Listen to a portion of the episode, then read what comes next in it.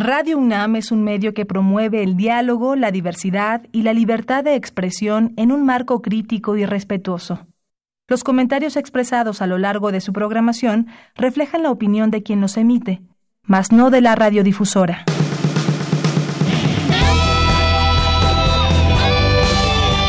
Prisma RU. Relatamos al mundo.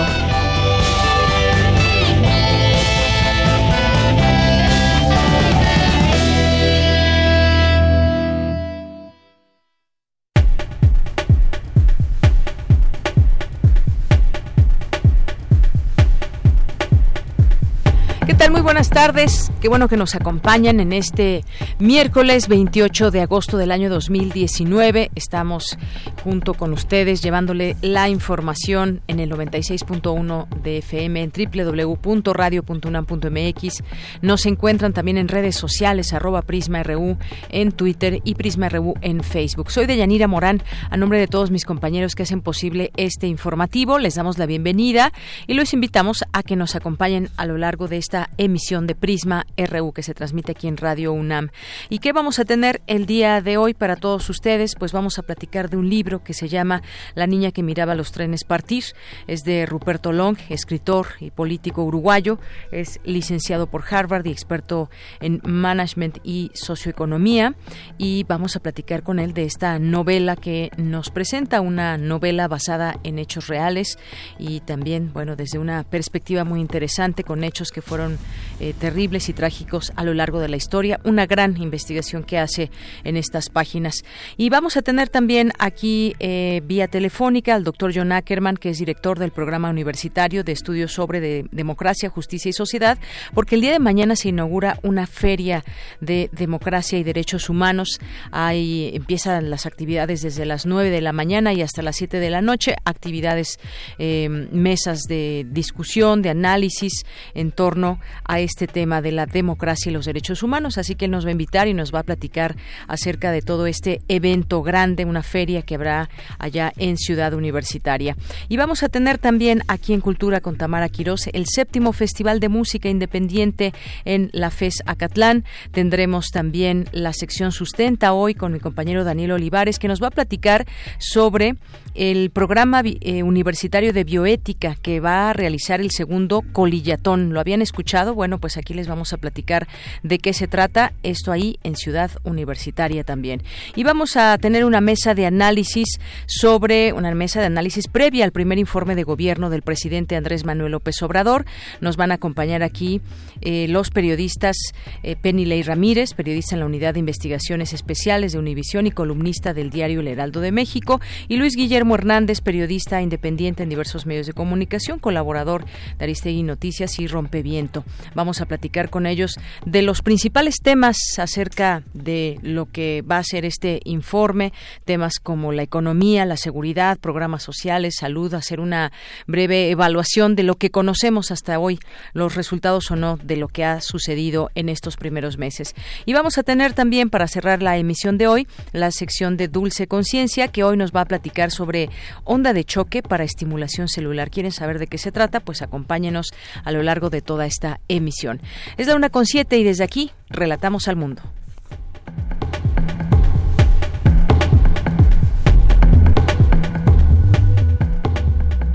La una con ocho y en los temas universitarios en este resumen señalan en la UNAM que las concesiones a empresas contribuyen al despojo de tierras. Cindy Pérez Ramírez nos tendrá los detalles.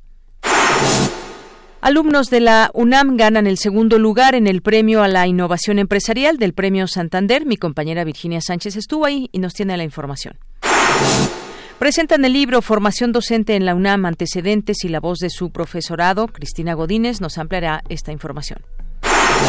En los temas nacionales, el presidente Andrés Manuel López Obrador anunció que se finiquitaron todos los contratos relacionados con el cancelado proyecto del nuevo aeropuerto internacional en Texcoco. En otro tema, el mandatario dijo ser partidario de la libertad de expresión y rechazó estar de acuerdo en la regulación de los medios de comunicación.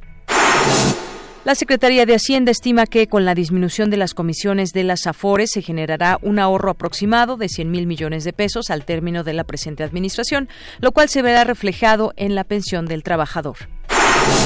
Al primer semestre de 2019 se generaron más de 23.000 controversias entre usuarios y bancos por consumos no reconocidos, según datos de la Conducef. Bueno, cada vez suman más usuarios por consumos que no reconocen. Algo tendrán que hacer los bancos para proteger tanto al cliente, protegerse a ellos y evitar todos estos ciberataques. La cifra de muertos por el ataque al bar Caballo Blanco ubicado en Coatzacoalcos, Veracruz, subió a 26 y tres heridos graves, confirmaron fuentes oficiales federales. Y en los temas internacionales, el presidente de Estados Unidos, Donald Trump, elogió al primer ministro británico Boris Johnson tras su decisión polémica de suspender el Parlamento hasta dos semanas antes de la fecha prevista para la salida del Reino Unido de la Unión Europea.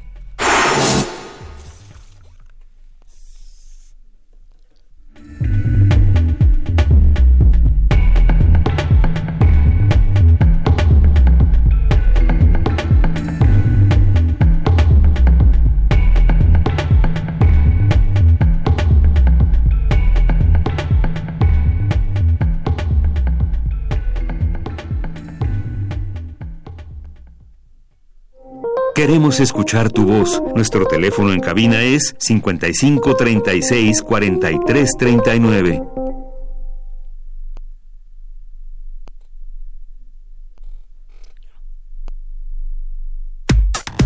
Relatamos al mundo. Relatamos al mundo.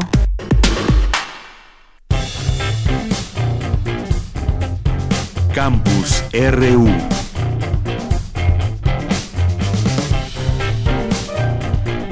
Hoy en nuestro campus universitario, a la una con diez minutos, nos vamos a enlazar con mi compañera Virginia Sánchez porque estuvo ahí en este proyecto, en esta premiación que hubo con el proyecto Nanoskin. Alumnas de la UNAM ganan segundo lugar del premio a la innovación empresarial. Cuéntanos, Vicky, muy buenas tardes. Hola, ¿qué tal? De ella, muy buenas tardes a ti y al auditorio de Prisma RU. Así es, pues esta mañana el equipo conformado por Mónica Citlali Guardarrama Acevedo, Raiza Alejandra Mendoza Flores y Brenda Naí Mejía Contreras, egresadas de la Facultad de Química de la UNAM, ganaron el segundo lugar en la categoría de IDEA del Premio de la Innovación Empresarial 2019 que desde hace 14 años entrega Santander con el respaldo de la Asociación Nacional de Universidades e Instituciones de Educación Superior ANOIES.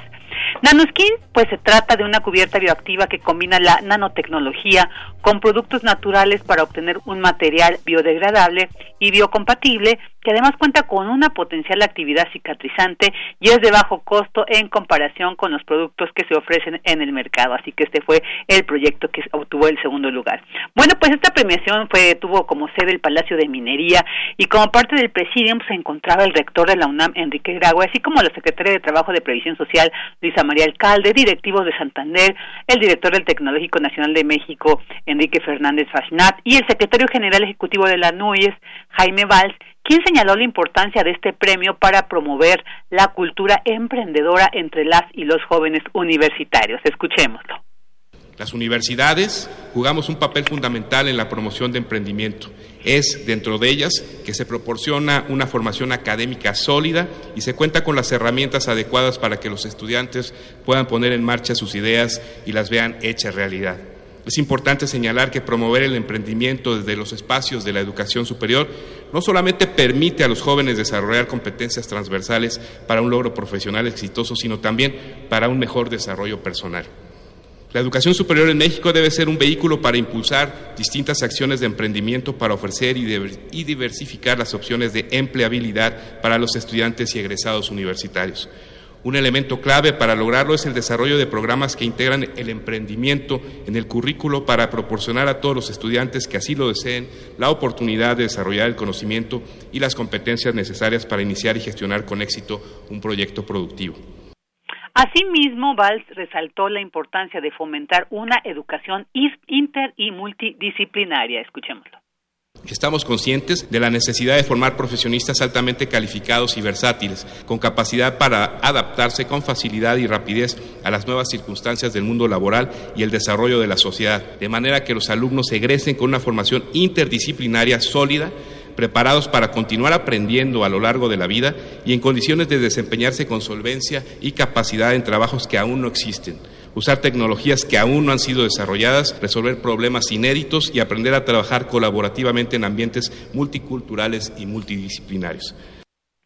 Bueno, pues estas características, por supuesto que lo tuvieron Nanoskin, este proyecto conformado por estas egresadas de química. Y bueno, también cabe señalar que además del premio que recibieron estas químicas universitarias que consta de 200 mil pesos, también recibirán un curso presencial de emprendimiento en Estados Unidos, así como la posibilidad de participar en TREP Challenger, donde los ganadores se hacen acreedores de un proceso de incubación binacional con estancias en Silicon Valley y otros ecosistemas en Estados Unidos. Así que pues muchas felicidades a estas universitarias.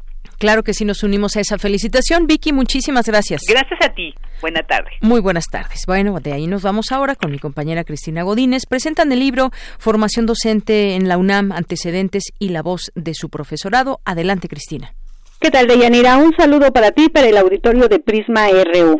En la Coordinación de Desarrollo Educativo e Innovación Curricular, Leonardo Lomelí Vanegas, secretario general de la UNAM, al presentar dicho material, dijo que la formación docente es una tarea muy especializada y que requiere de un compromiso institucional permanente. Y este libro, sin lugar a dudas, no solamente nos permite recuperar los antecedentes de la formación docente, sino que le da la voz pues, a los protagonistas, a los profesores y al hacerlo nos da elementos muy importantes para poder evaluar cómo estamos, qué es lo que debemos de hacer, para recuperar aquellos aspectos centrales de la práctica docente, para entender en dónde debemos de poner mayores énfasis y sobre todo para que también nosotros nos conozcamos entre nosotros mismos. La maestra Ana María del Pilar Martínez, profesora de la Facultad de Filosofía y Letras, expresó que el libro Formación Docente en la UNAM es un trabajo inédito. Creemos que estamos presentando ante ustedes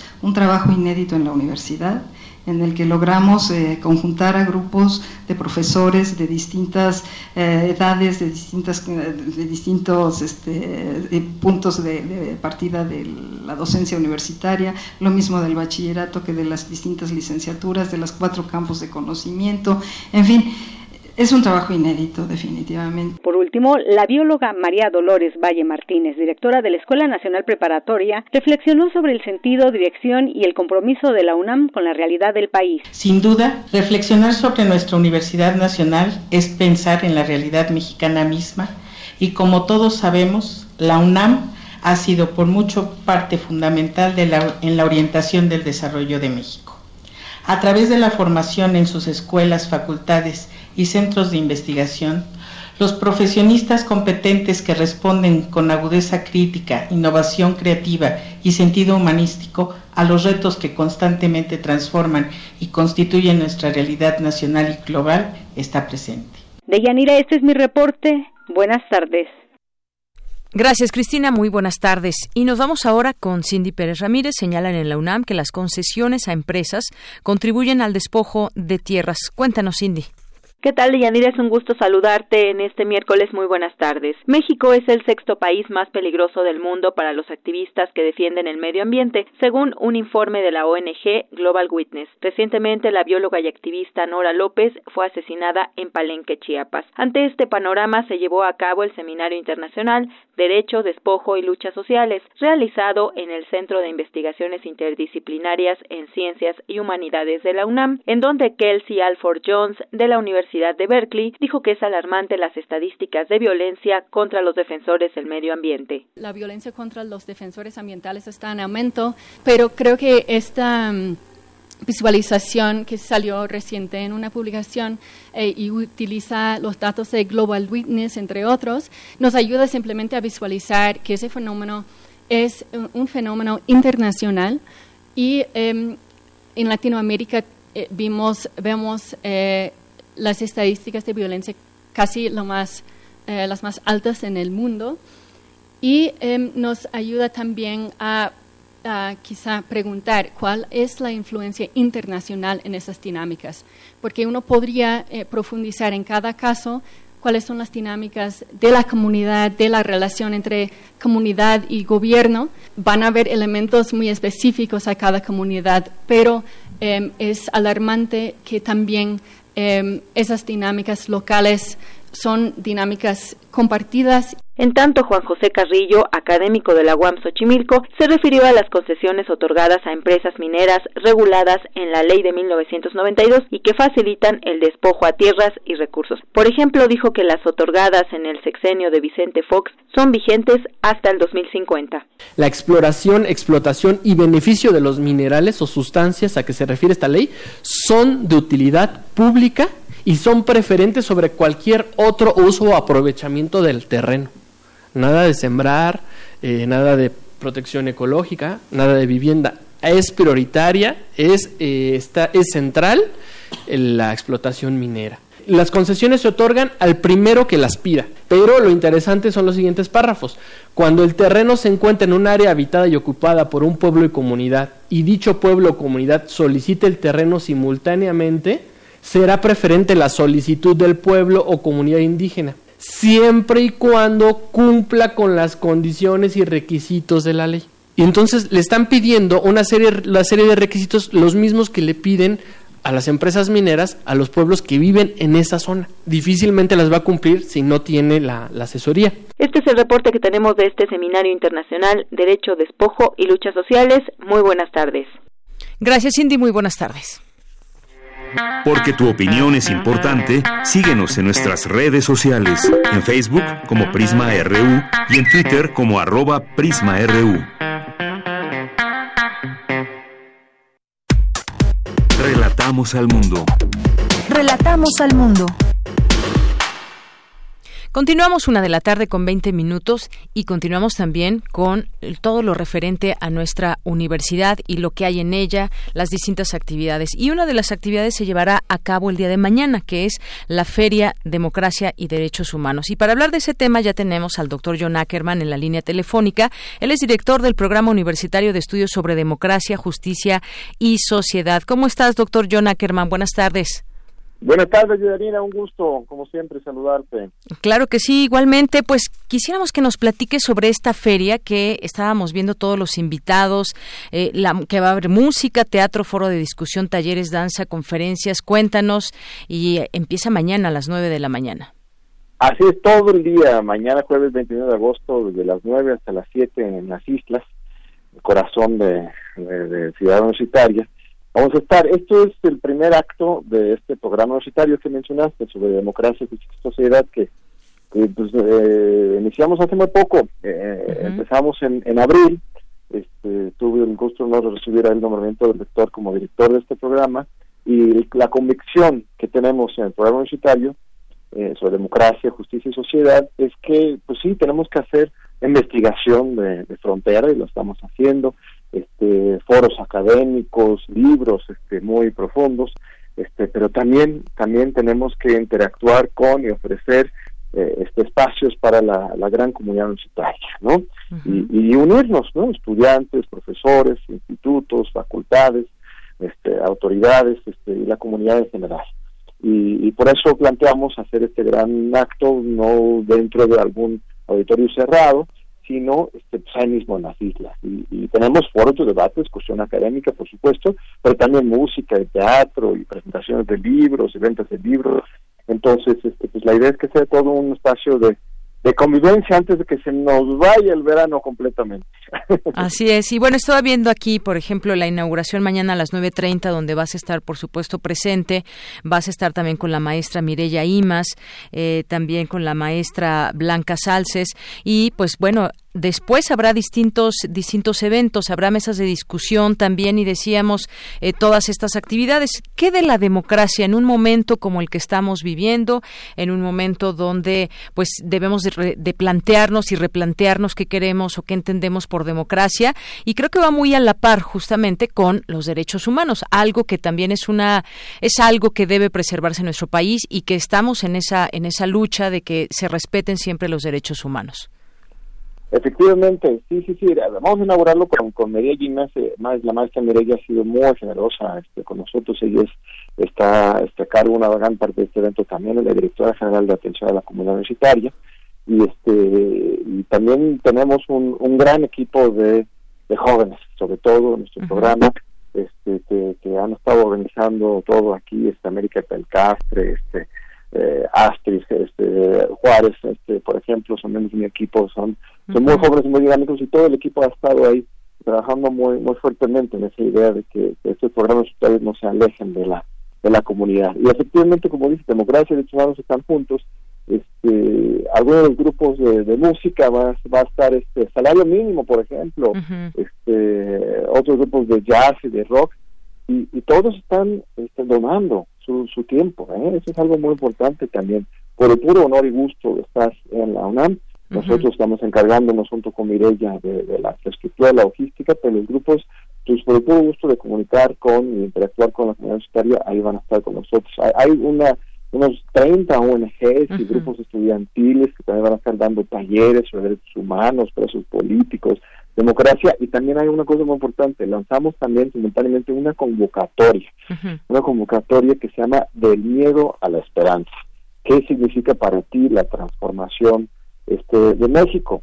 Eh, este es un concurso de, poemas, de este, eh, eh, multimedia y también de fotografía. Entonces, si hay hay artistas de la comunidad estudiantil, sobre todo, este, y también administrativos y académicos de la comunidad general universitaria, si, eres este, comprometido con algunas de esas formas de expresión, de poema, de ensayo, de fotografía o los videoclips, este, ahí mismo en nuestro sitio web también puedes concursar y hay unos días más para meter este, alguna alguna propuesta y este, lo estaríamos premiando con un pequeño premio este, monetario, incluso cinco mil pesos a los a los mejores, ¿no? La idea es este, también generar un espacio de, intercambio de creatividad y de análisis de las relaciones de democracia y derechos humanos y lo que estamos viendo hoy en México, debatámoslo realmente, hay una transformación, no la hay, falta mucho, falta poco, este, yo creo que es buenos momentos para esta reflexión también que, ahora el domingo está el primer informe de gobierno.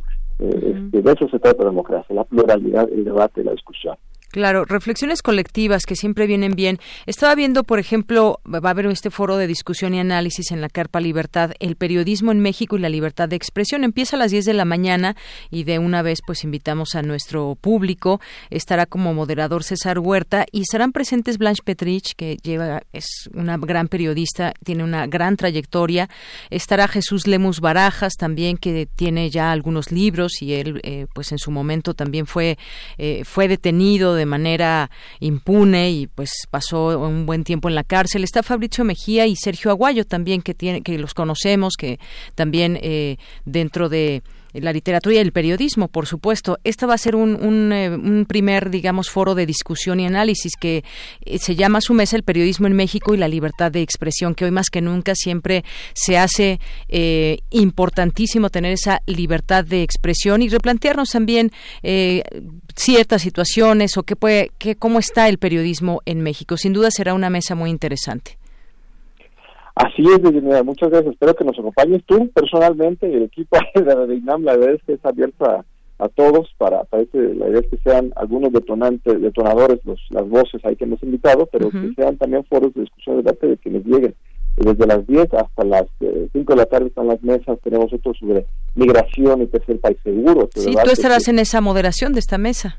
Así es, ahí va, va a estar Ana María Aragonés, Roberto Cepeda, el senador Héctor Vasconcelos, este, que preside la Comisión de Relaciones Internacionales de, del Senado, otro tema muy fuerte, otro tema sobre, sobre este, organización social y popular hoy en México, otra sobre la legalización de la marihuana, ahí va a estar Jesús Rodríguez por un lado y Nacho Lozano, periodista de, imagen, Jesús también senador, activista, Julio Clistes también ha escrito libros sobre este tema, y un debate también sobre la Guardia Nacional. A las cuatro y media de la tarde viene Epigmenio Ibarra, este cineasta este muy muy importante con un liderazgo este público eh, muy importante este tema pero va a haber debate porque Daniel Vázquez que es colega mío de jurídicas pues es muy crítico desde la Guardia Nacional entonces este, yo creo que, va a ser muy, muy lindo que se va a poner bueno el debate no eso es así es va a ser va a ser un buen debate porque insisto de eso se trata de democracia. Durante mucho tiempo lo que nos vendían como democracia, ¿no? Esto de, que Fox llegaba a la alternancia, y luego Calderón y Peña lo que nos vendían democracia no era democracia, era una alternancia y una un control del poder por un, un pequeño grupo que, que censuraba y reprimía. Yo mismo muchos fuimos víctimas de esa censura y esta represión. Hoy se abre y este, no hay no, no se trata de que ahora sea otro grupo el que controle y reprime el otro, sino todo lo contrario. Ahora hay pluralidad que florezca las voces y este y que, entre todos este, trabajemos juntos para reconstruir a México. Claro, una lucha continua. Y por supuesto no debemos de dejar, eh, sin mencionar el programa de talleres ciudadanos, va a haber ahí las distintas eh, carpas en donde puede participar la gente. Es un evento para los universitarios y público en general, ¿y ¿eh, John? Sí, claro, por supuesto. El concurso que les mencioné es específicamente para universitarios, este, pero el evento está abierto. La, la, la, la ciudad de es una, una, un campus abierto a la comunidad. Las islas es obviamente un un centro de un, crisol de, de, muchas poblaciones. Entonces, este, si bien obviamente la población prioritaria son los que están en CEU, la verdad es que está abierto a, las, a, los universitarios de fuera, por supuesto, y a la sociedad en, general, los que quieren venir a, aprender un poquito, bailar un poquito, debatir un poquito y, y, terminar este, fortalecido el espíritu y con ganas de, participar en, en construir un mejor país. Claro, yo mencionaba ya algunos temas y dentro de estos eh, talleres ciudadanos nada más menciono, por ejemplo, se va a hablar de desaparición forzada en México, introducción a los derechos humanos, presos políticos en el Estado eh, de México, entre otros temas. Así que no se lo pierdan mañana ahí en las islas de Ciudad Universitaria a partir de las 9.30 de la mañana. Eh, bueno, a las 9 están convocados, a las 9.30 va a ser la inauguración y hasta las 7 de la noche, ¿verdad? Así es, todo el día, todo el día. Y sí, como mencionas, hay muchos grupos este, de la sociedad civil y también hay de instituciones públicas. Va hasta la CNDH ahí, el Instituto Nacional de Acceso a la Información Pública, el Instituto Mexicano de la Juventud. Entonces, este, diferentes programas sanitarios de la misma UNAM. Entonces, este, pues yo creo que hay, hay un poco para para todos, ¿no? Eh, invitamos con, con mucho cariño y eh, nos visiten CEU y este, ahí estaremos a la hora. Muy bien, pues mañana Prisma RU estará por ahí en esta feria. Por lo pronto, doctor John Ackerman, muchas gracias. Muchas gracias a ti por la generosa atención, este, Un saludo a todo el, público Radio UNAM. Le esperamos mañana en la cita. Claro que sí. Muy buenas tardes. Un fuerte abrazo. Hasta luego. Igualmente, doctor, doctor John Ackerman, director del Programa Universitario de Estudios sobre Democracia, Justicia y Sociedad. Desde aquí les hacemos esta invitación a esta actividad de nuestra universidad. Continuamos. Queremos escuchar tu voz. Nuestro teléfono en cabina es 55 36 43 39. Prisma RU. Relatamos al mundo. Una de la tarde con 31 minutos y tengo en la línea a Ruperto Long, que es escritor y, y, político uruguayo, es licenciado por Harvard y experto en management y socioeconomía. En 2013 fue condecorado con la Orden de las Artes y las Letras de la República Francesa en el grado de caballero y está con nosotros vía telefónica. ¿Qué tal, Ruperto? Muy buenas tardes, bienvenido. Eh, un gusto, de Yanira, un placer de estar en contacto. Eh, pues Ruperto, vamos a platicar de esta novela tuya, de este libro, La niña que miraba los trenes partir, que es una eh, novela que, hay que decirlo, está inspirada en hechos reales y además de producto de una investigación muy amplia, muy profunda por parte tuya eh, sobre una época en la que hubo xenofobia, persecuciones, guerras, migraciones. Cuéntanos un poco sobre este libro, esta que, novela que nos presentas. Eh, bueno, es eh, una historia que un día descubrí, a veces casi por azar, eso que se dice que la historia nos encuentra a uno, ¿no? ¿Verdad? Es decir, hablando casualmente con una persona, se me ocurre preguntarle por por esa época donde había transcurrido, una persona que yo conocía de muchos años, y bueno, me empieza, me da algunas pistas, ¿no? Sobre esa época que en la que ella era una niña belga de ocho años y que estaba eh, en la Bélgica que es ocupada por el nazismo.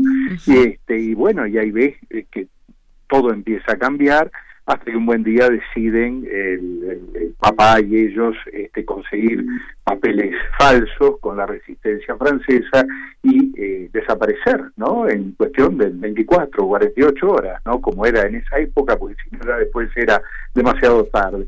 Eh, bueno, ella me dijo esas mm, alguna de estas pistas este, por ejemplo, también le pregunté, le digo, bueno, dime, Charlotte, que es, es, un hombre, ¿dónde te escondías? Y bueno, dice, por ejemplo, en, el Lyon estuve un año eh, adentro de un ropero, ¿no? Este, y bueno, y esas cosas eh, fueron las que me motivaron. Dije, bueno, esta es una historia de vida que hay que conocer. Pero ella no quería contarla, como es muy común en los sobrevivientes, ¿no? Que, que, ah, entienden que, que, su historia no merece ser eh, contada, que, tal vez lo único que merece ser recordado son eh, las personas que, que, fallecieron, que fueron eh, muertas en los campos y todo eso. Pero bueno, al final, después de un buen tiempo, decidió abrirse e iniciamos un viaje, ¿no? En el recuerdo, este, en la búsqueda de de, de, de, de, otras historias también, de otras personas de la misma época y de documentos, y visitando los, los lugares, los lugares que ella nunca quiso, por supuesto, volver a esos lugares. Entonces fuimos redescubriendo esa historia, que por supuesto está acá relatada como una novela, ¿no verdad? Para darle, eh, poderle dar toda la, digamos, los otros componentes que la misma eh, tiene de, de, una época muy compleja y que, como eh, tú bien decías, este, eh, se vio mucho de lo peor del ser humano, ¿no verdad? Es decir, salir a luz pero también, ¿eh? y yo creo que esta historia, este libro en particular, lo rescata también mucho de lo mejor ¿eh? del ser humano, ¿no? De, gente capaz de cosas maravillosas por, por un semejante, por supuesto que por un ser querido, pero a veces también por un ser desconocido, ¿no? Claro. Y bueno, eh, de eso trata Así es, y como bien decías, Charlotte, esa niña belga que, que va platicando esta, esta historia, una gran historia, como tú dices, y, creo que esta experiencia que, que introduces es muy importante que, que, la menciones, cómo nació la idea de, esta, de este libro, y sí, hablar desde, desde los sobrevivientes también, pues debe ser una situación bastante difícil, justamente desde dónde se cuenta esta novela, porque también, entre otros personajes, ya mencionabas a Charlotte, está Alter, su tío, por ejemplo, que también también pues es un, un eh, personaje que, que padeció eh, una situación muy fuerte, trabajaba en uno de los guetos donde, donde Hitler ordena confinar a los judíos. Cuéntame también un poco desde dónde se, se cuenta esta novela.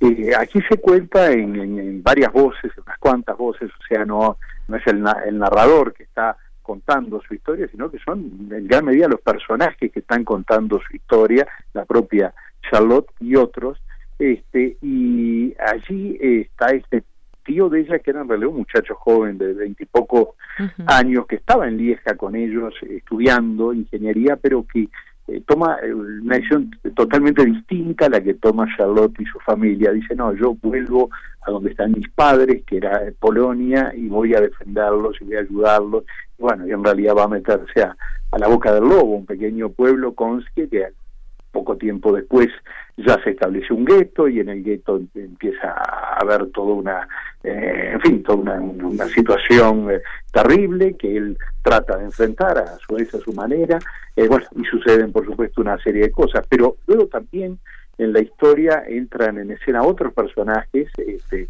si bien siempre la historia de Charlotte es un poco la, la, central, ¿no? la, niña que miraba los trenes partir, pero aparecen otros. Y aparece, por ejemplo, un soldado, un uruguayo, eh, que se alista eh, como voluntario para participar en la, eh, en, la, en la defensa de, de, Francia, de la Francia libre, es decir, este, y se cruza el océano y se alista eh, era muy difícil ya incluso ser admitido en el ejército. Luego que es admitido lo mandan a la legión extranjera y lo mandan a pelear al norte de África donde participa de las batallas eh, fundamentales como Bir Hakeim, el Alamein, para detener, tratar de detener el avance de Rommel, ¿no?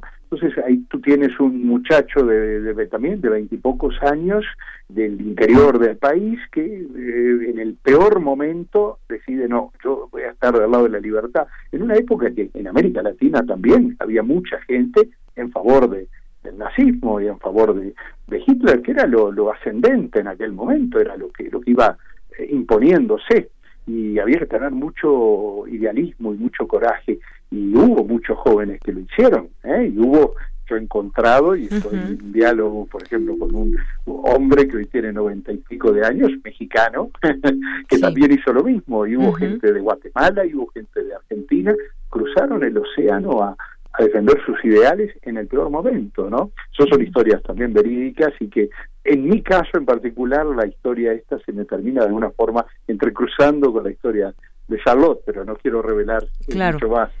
Por supuesto, sí, no vamos los a... lectores tengan el, el, interés, ¿no? claro, la curiosidad por saber en qué terminan estas historias. Exacto, pero pero eran historias, son historias este, reales, incluso con personajes algunos que todavía hoy conviven con nosotros, ¿no? Claro. Y sí, justamente te quería preguntar, y creo que ahí va implícita esta, la, la, respuesta. También se ha escrito mucho, por ejemplo, de esta época, de esos momentos.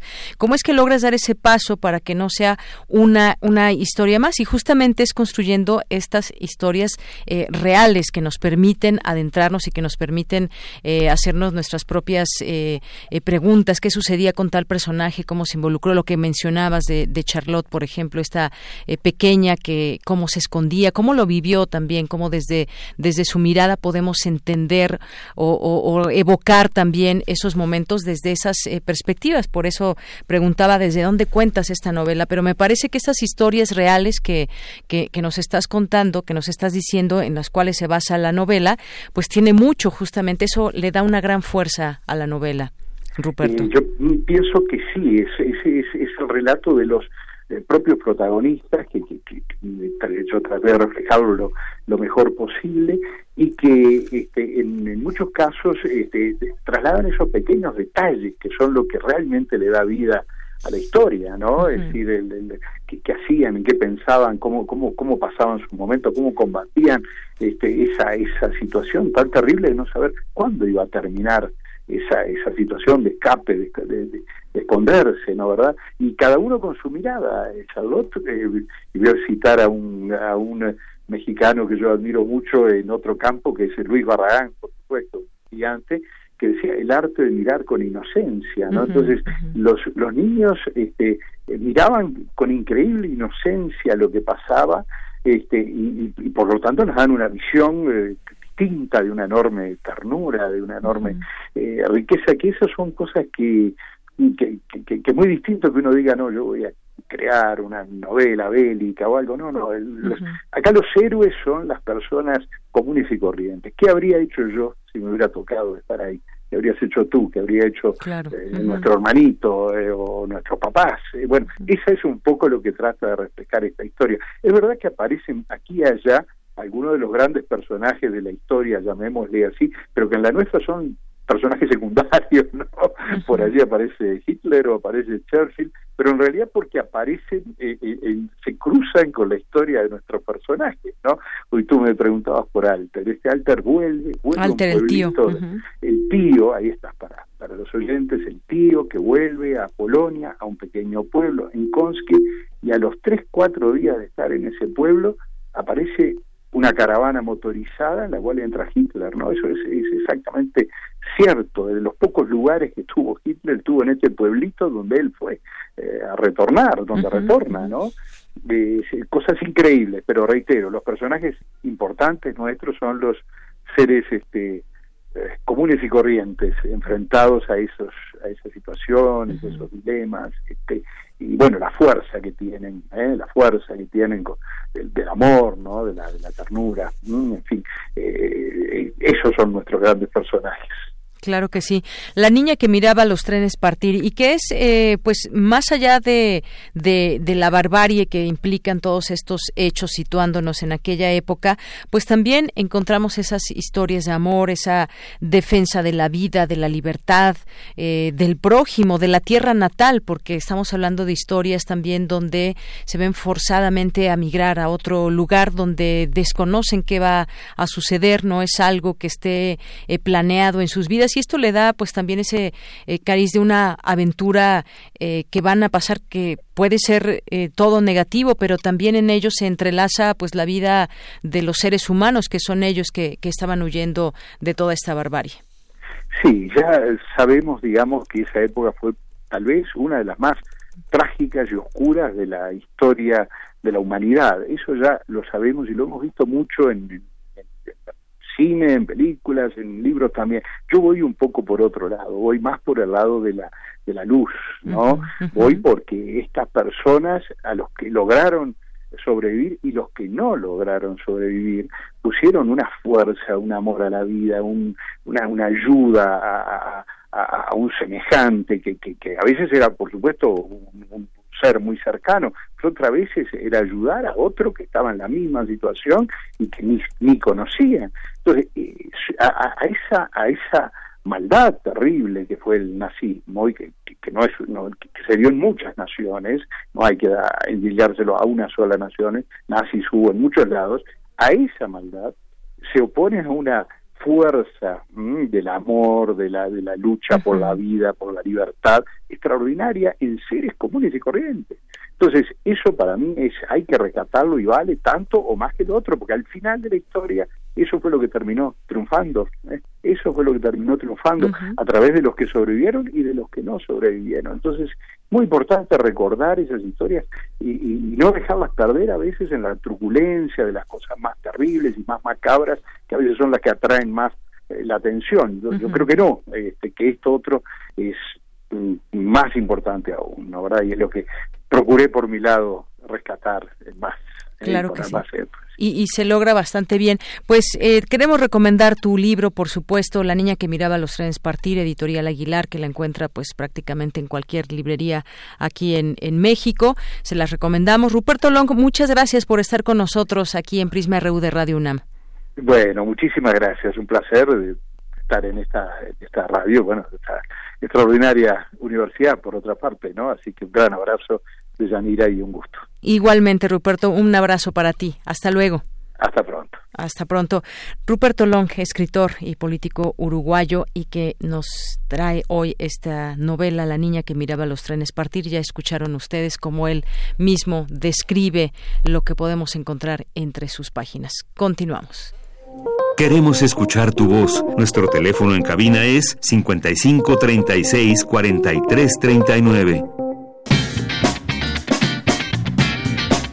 Hoy en la UNAM, ¿qué hacer y a dónde ir? La Facultad de Derecho te invita a la presentación del libro Grandes Maestros del Derecho Mexicano, entrevista para la revista Cardinal 1978-1983, que contará con la presencia de sus autores Arturo Pueblita Pelicio, Gabriel Yáñez Ramírez y Miguel Ángel Velázquez. Asista a esta presentación hoy a las 17 horas al aula magna Jacinto Payares de la Facultad de Derecho en Ciudad Universitaria. Hoy es Noche de Museos y como ya es costumbre, diversos recintos culturales de la UNAM tendrán actividades especiales y permanecerán abiertos en horario extendido. Te recomendamos el recorrido especial por las instalaciones del Palacio de la Escuela de Medicina que contará como invitado especial a Goyo, mascota oficial de la UNAM. La cita es hoy a las 19 horas en el Palacio de la Escuela de Medicina, ubicado en calle República de Brasil, número 33, Centro Histórico. La entrada es libre.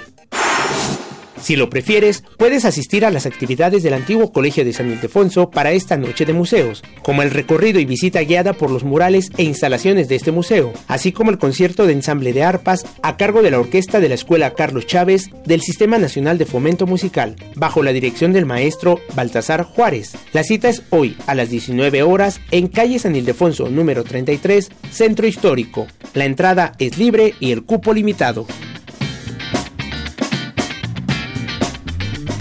Una de la tarde con 47 minutos y bueno, veo que en este momento hay una conferencia de prensa del secretario de Comunicaciones y Transportes, Javier Jiménez Espriu, y bueno, ya veremos en un momento más de qué está hablando y sabemos que todavía está el tema del aeropuerto muy en el, eh, pues no sabemos qué va a pasar con Santa Lucía, si definitivamente Texcoco eh, no va, y lo digo porque hay voces que aún suenan esperanzadoras con respecto a Texcoco. Pero bueno, en otros, en otros temas nacionales también, el Banco de México recorta pronóstico de crecimiento de 0.2% a 0.7%, recorta pronóstico de crecimiento a 0.2% y 0.7% en 2019, algo que también nos mantiene ahí eh, pues a la expectativa de este tema de la economía que en un momento discutiremos discutiremos este eh, este asunto con la mesa en la mesa de análisis que tendremos para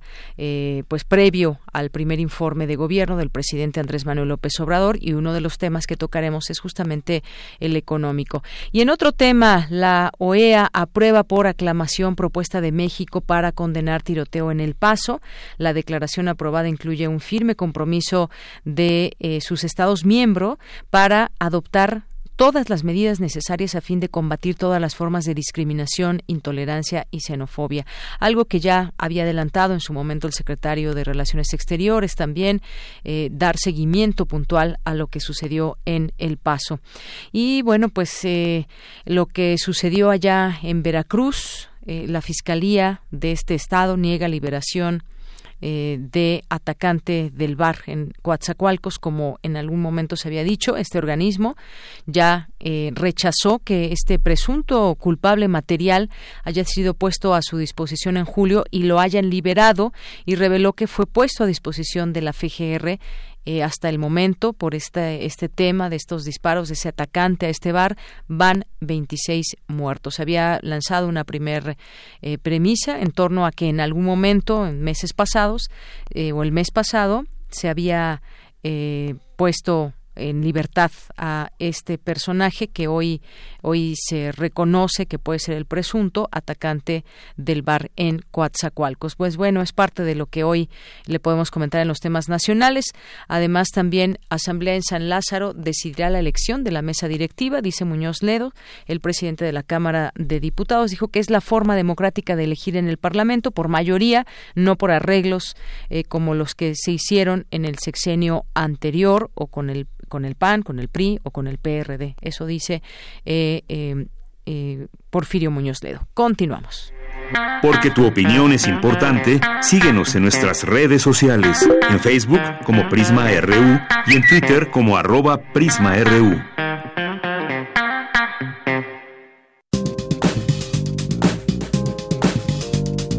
Cultura RU.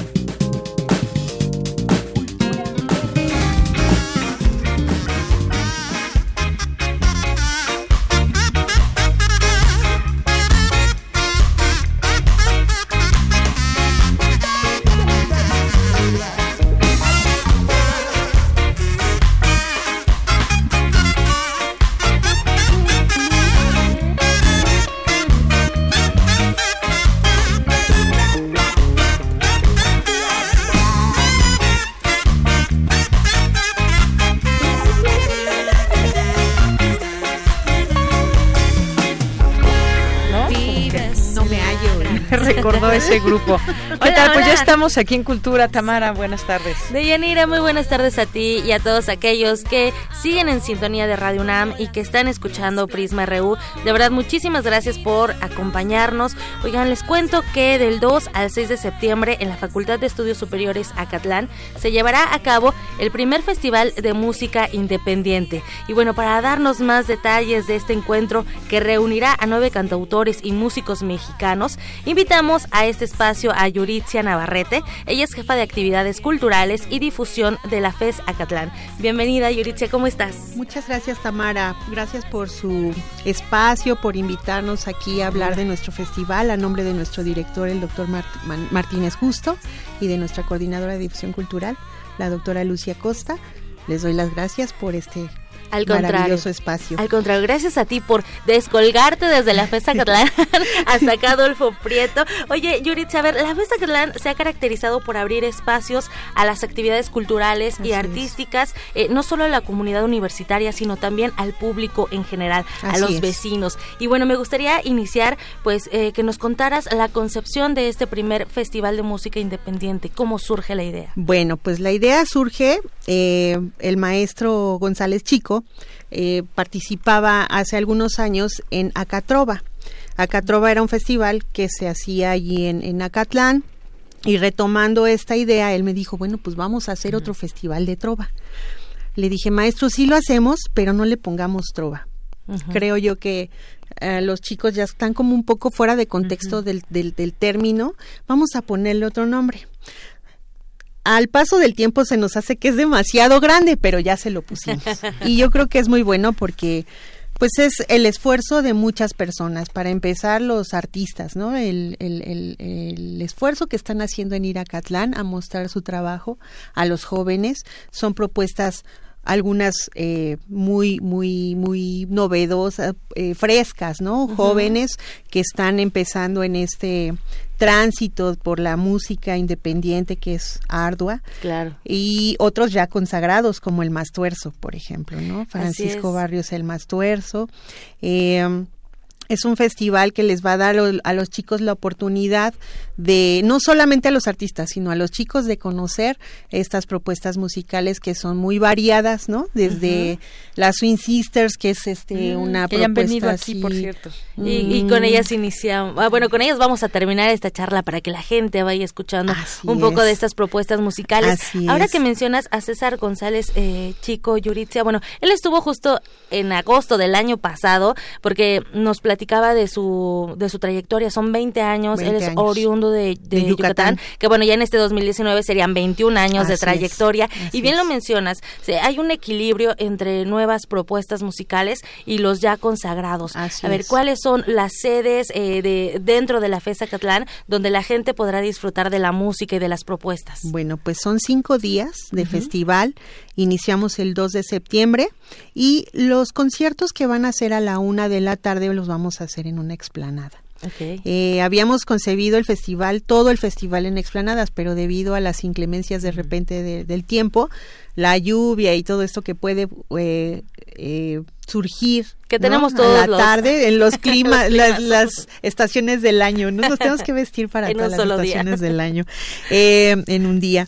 Este, el 2 de septiembre vamos a tener a las Swing Sisters en la explanada del Centro de, de Enseñanza de Idiomas a la una de la tarde. Ujú. Y a las 5 Ese mismo día. ese mismo día Nancy Summer. Nancy Summer también es una joven muy talentosa, ¿no? Ella presenta un mestizaje ahí sonoro interesante.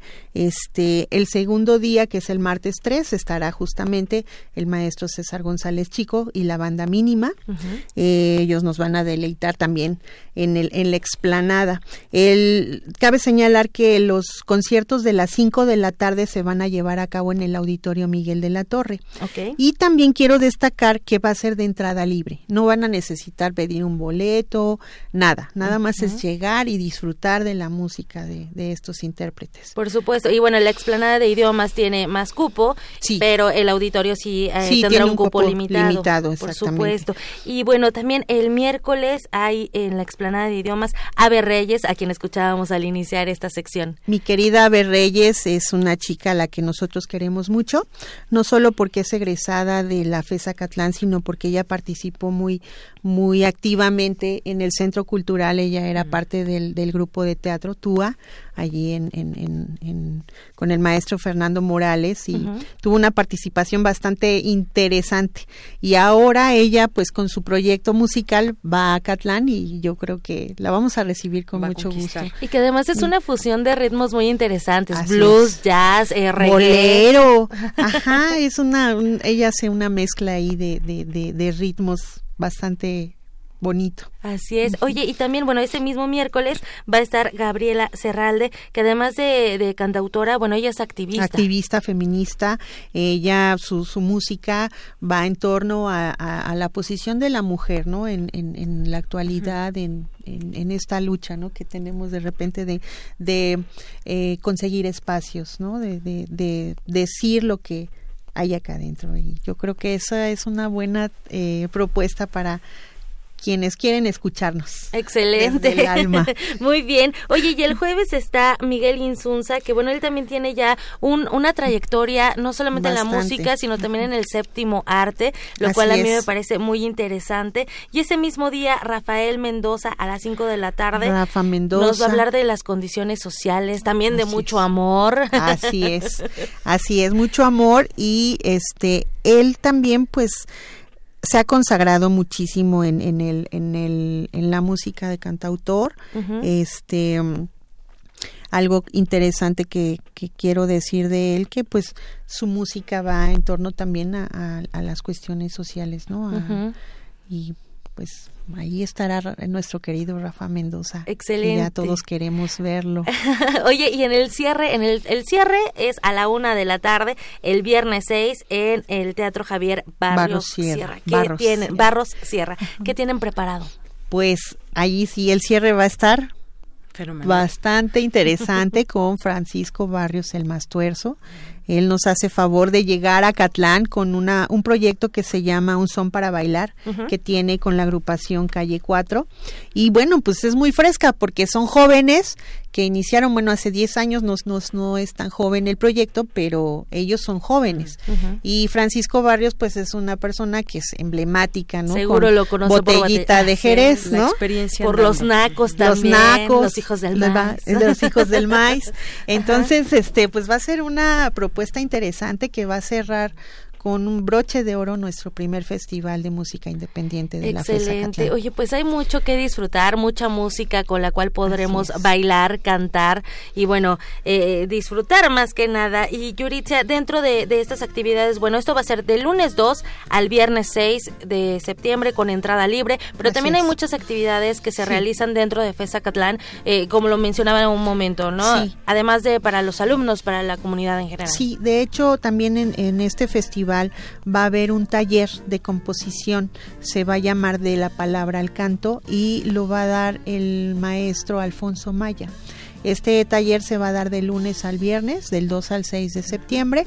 Tiene un costo de recuperación para que este, la gente que quiera eh, pues aprender algunos tips para escribir canciones, pues es el momento para que lo puedan hacer también. Excelente. ¿Cómo lo seguimos en redes sociales para estar al pendiente de la programación también y de las actividades? En redes sociales, Cultural FESA, Cultural Fresa, arroba Cultural Fresa en Twitter, Instagram y Facebook. Uh -huh. Y también tenemos un blog, está en los blogs de Acatlán, uh -huh. blogs.acatlán.unam, arroba cultura. Excelente. Diagonal Cultura. Diagonal discúlpame. Cultura. Sí. Y si no, en cualquier buscador, buscador podemos teclear FESA Catlán. Cultura y nos redirecciona. Exactamente. Excelente. Bueno, pues hay mucho todavía eh, que, que, disfrutar y hacer en esta, en esta facultad.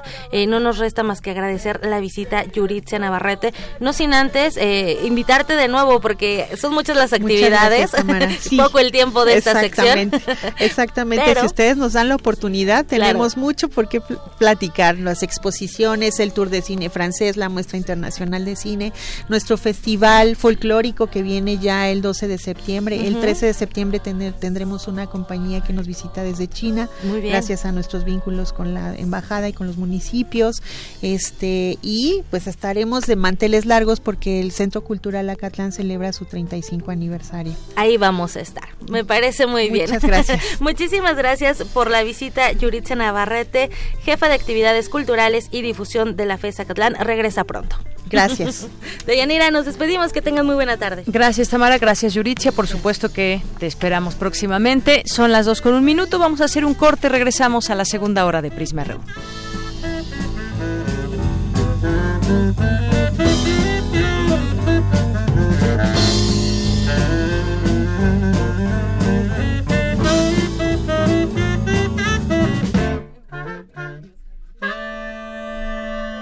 Queremos escuchar tu voz. Nuestro teléfono en cabina es 55 36 43 39.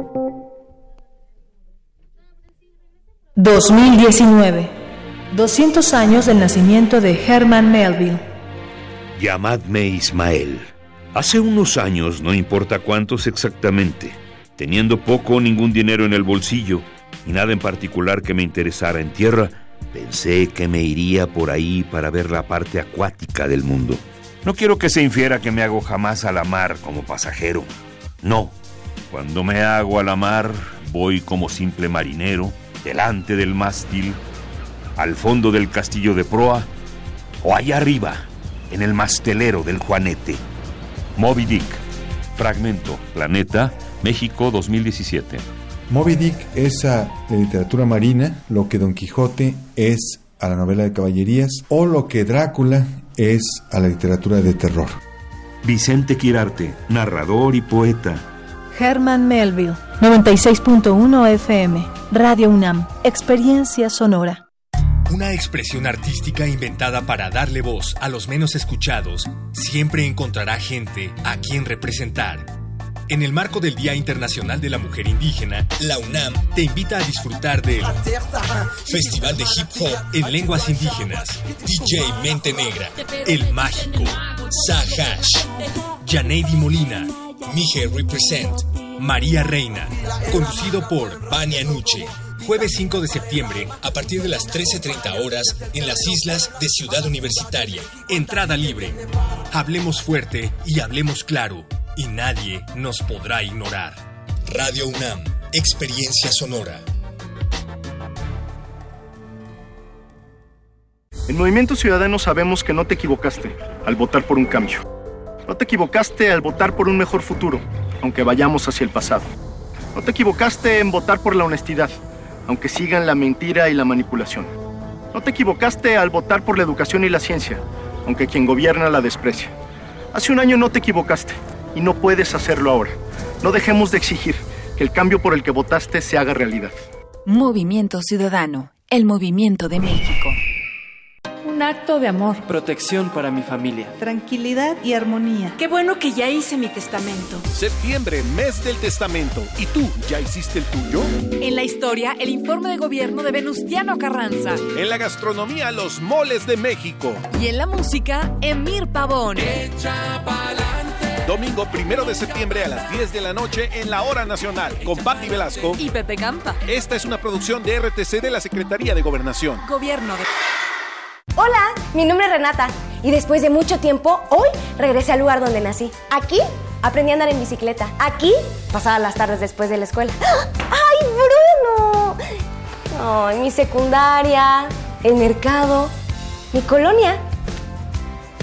Estoy muy feliz de regresar. Y porque mi país me importa, ya actualicé mi domicilio y mi credencial para votar. Tú también notifica al INE cualquier cambio en tus datos y participa en las decisiones de tu localidad. INE.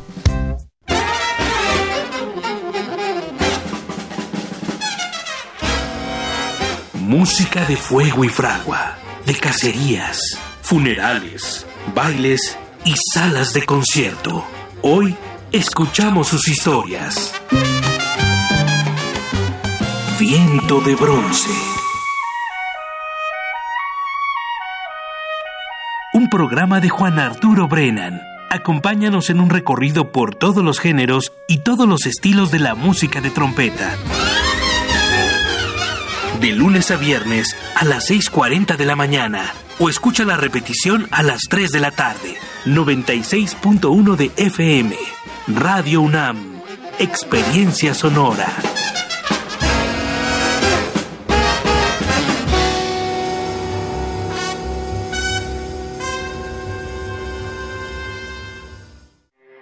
Porque tu opinión es importante, síguenos en nuestras redes sociales, en Facebook como Prisma RU y en Twitter como arroba PrismaRU.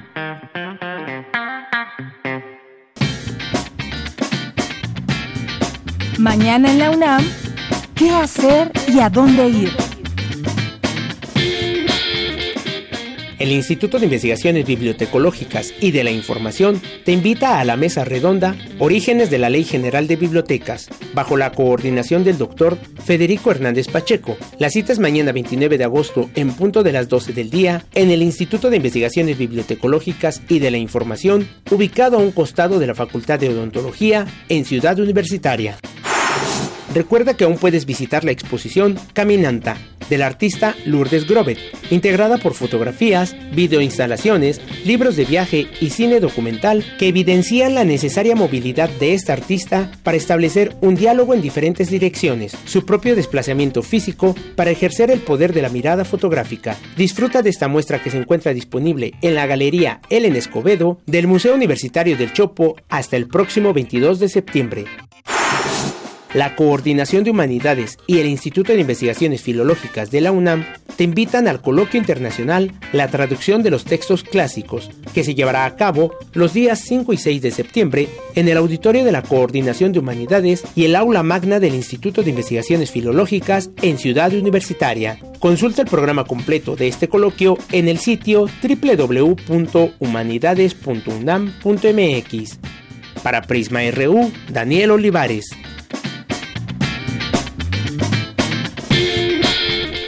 Estamos de regreso ya en esta segunda hora de Prisma RU. Gracias por continuar en sintonía del 96.1 de FM en www.radio.unam.mx y recuerden llamarnos, escribirnos, enviarnos algún mensaje, pregunta, lo que ustedes quieran. Estamos aquí muy pendientes. 55 36 43 39 es nuestro número aquí en cabina porque vamos a tener esta mesa de análisis sobre eh, previa al primer informe de gobierno del presidente Andrés Manuel López Obrador y son varios los temas que queremos eh, tocar con los periodistas que hemos invitado. Así que sus opiniones o preguntas también, por supuesto, cuentan y son bienvenidas. Gracias por estar con nosotros. Y mandamos saludos a quienes se hacen presentes aquí a través de las redes sociales. En arroba Prisma RU leemos este Twitter donde David García nos escribe y nos dice qué interesante el Festival de Música Independiente. Tenemos que ver al maestro Mastuerzo y claro a los demás.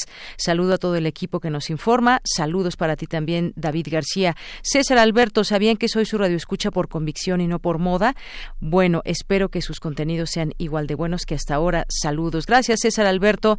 Pues no creemos ser moda, pero muchas gracias por escucharnos por convicción. Es, eh, por supuesto, lo mejor de los radioescuchas que nos sintonicen todos los días y si logramos tener nuevos radioescuchas, pues adelante. Y sabemos que también hay muchos más que no nos escriben. Deberían animarse un día a llamarnos, a escribirnos y aquí, por supuesto, leemos sus comentarios. César Alberto Hernán Garza, Bimael Hernández, también Abel Fernández, que también siempre está presente por aquí. Muchas gracias. Rufina, eh, nos escribe también Román Hernández García. Tengan un excelente día. Y si hay abuelos que estén muy bien, pero yo personalmente le tengo un grato recuerdo y cariño a mi abuela eh, materna porque era una abuela a toda madre y padre, nos dice Román Hernández. Muchísimas gracias. Justamente ahorita hablaremos de ese tema. Román, muchas gracias por recordarlo, por supuesto. Carol Harrison también por aquí eh, presente. Eh, muchas gracias a todas estas personas que todos los días están aquí con nosotros y que pues nos hacen llegar algún comentario eh, y nos gusta eso muchísimo. y que Tecuani nos dice, oigan Prisma RU para que no tengan malos pensamientos musicales y nos envía aquí un tuit de los ochentas. Muchísimas gracias, ya lo, ya lo conoceremos el sitio. Gracias. Pilar Padilla, eh, también, muchas gracias. Nos escribe por aquí también eh, Miranda Colors, Paula Yáñez, a todos ustedes muchas gracias. Quienes están ahí, como Carlos Mayans, Marlene, Gerardo Jiménez, a todos ustedes muchas gracias. Gracias que nos escuchan aquí todos los días y ojalá que podamos contar, seguir contando con su sintonía. Pues vámonos a la información, si les parece bien. Se conmemora este 28 de agosto el Día del Abuelo y Cindy Pérez Ramírez nos preparó la siguiente información. Cuéntanos, Cindy. Buenas tardes. Deyanira, muy buenas tardes a ti y a todo el auditorio de Prisma RU. En México, más de 11 millones 960 mil habitantes tienen entre 60 y 79 años de edad, principalmente en entornos urbanos. Además, según datos del Consejo Nacional de Población, este segmento aumentará en más de 464 mil para 2020 para alcanzar una cifra aproximada de 12 millones 425 mil. En el marco del Día del Abuelo que se celebra hoy, Verónica Montes de Oca, coordinadora del seminario Universitario Interdisciplinario sobre Envejecimiento y Vejez de la UNAM, comentó que se desvanece la percepción del adulto mayor sentado, cansado, dedicado a cuidar a los nietos, a cocinar o hacer reparaciones en casa y se abre paso a una vejez activa y divertida, dijo una abuelidad liberadora, rebelde y reveladora. Es muy importante que pensemos en una abuelidad moderna, liberadora, reveladora, rebelde. Las nuevas generaciones de personas mayores están cuidando mucho su salud, están cuidando mucho su persona y sobre todo están teniendo pues una actividad muy interesante y muy importante de emprendedores, siguen aportando en el voluntariado, pero obviamente esto va a ser más fuerte en el futuro porque no es la abuela aburrida, el abuelo aburrido, sino los nietos están viendo una vejez divertida es naciente y yo creo que es importantísimo cambiar nuestro imaginario y las representaciones sociales que tenemos de los viejos en el sentido de que no son Salitas García nunca más y de que no serán en roles socialmente establecidos, sino como ellos lo decidan. La universitaria consideró que los cambios mencionados derivan de sucesos históricos, culturales y sociales que la nueva generación de personas mayores vivió a lo largo de su vida. Nacieron a principios de la década de los 50, así que fueron testigos del auge del rock and roll, la Revolución Cubana, de movimientos por los derechos civiles, el estudiantil del 68, la liberación sexual, el movimiento contracultural hippie, la guerra de Vietnam, los festivales de Woodstock y Avándaro, entre otros. Por ello, el actual proceso de envejecimiento es jovial. La intención de esta efeméride es festejarlos, pero el resto del año son abusados, maltratados e invisibilizados. No está para cuidar. Socialmente hablando, les hemos adjudicado muchas tareas que ni siquiera les consultamos. Ellos, por supuesto, lo han hecho por una determinación social que hoy está cambiando pero sin duda los abuelos y las abuelas tienen su propia vida, tienen sus propias actividades, tienen su propia sexualidad, tienen sus propias actividades que enriquecen su propia etapa de la vida y no tendrían en ningún sentido que estar viendo por todos los demás. Sin embargo, son personas que protegen a los otros. Deyanira, según datos del Instituto Nacional de Estadística y Geografía, del CONAPO y del Instituto Nacional de Geriatría, al 2015 en México había 1.700.000 adultos mayores que contaban con un empleo. De ellos, 969.000 no gozaban de aguinaldo, 1.054.000 no tenían servicios médicos y 1.173.000 no tenían derecho a incapacidades con goce de sueldo, siendo las mujeres las más afectadas. De este grupo poblacional, solo 2.392.000 tenían una pensión, 6.220.000 tenían ingresos provenientes de diversos programas sociales, 1.315.000 recibían apoyo económico por parte de familiares radicados en otros estados y 1.076.000 de familiares en el extranjero. Hasta aquí mi reporte. Muy buenas tardes. Gracias, Cindy. Muy buenas tardes. Pues sí, un buen día para reflexionar de estas cifras que justamente involucran a las personas adultas mayores en este Día del Abuelo y bueno, todo lo que implica también más allá de que hoy se les pueda festejar, que podemos decir también de todo el contexto que hay. Vamos ahora con la sección de sustenta de mi compañero Daniel Olivares. Hoy nos presenta eh, información sobre el programa universitario de bioética que realizará el segundo en Ciudad Universitaria. ¿Ya lo habían escuchado? Bueno, pues si no, a continuación escuchen esta información que nos preparó en su sección Daniel Olivares.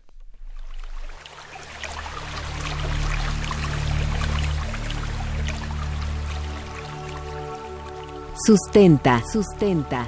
Innovación universitaria en pro del medio ambiente.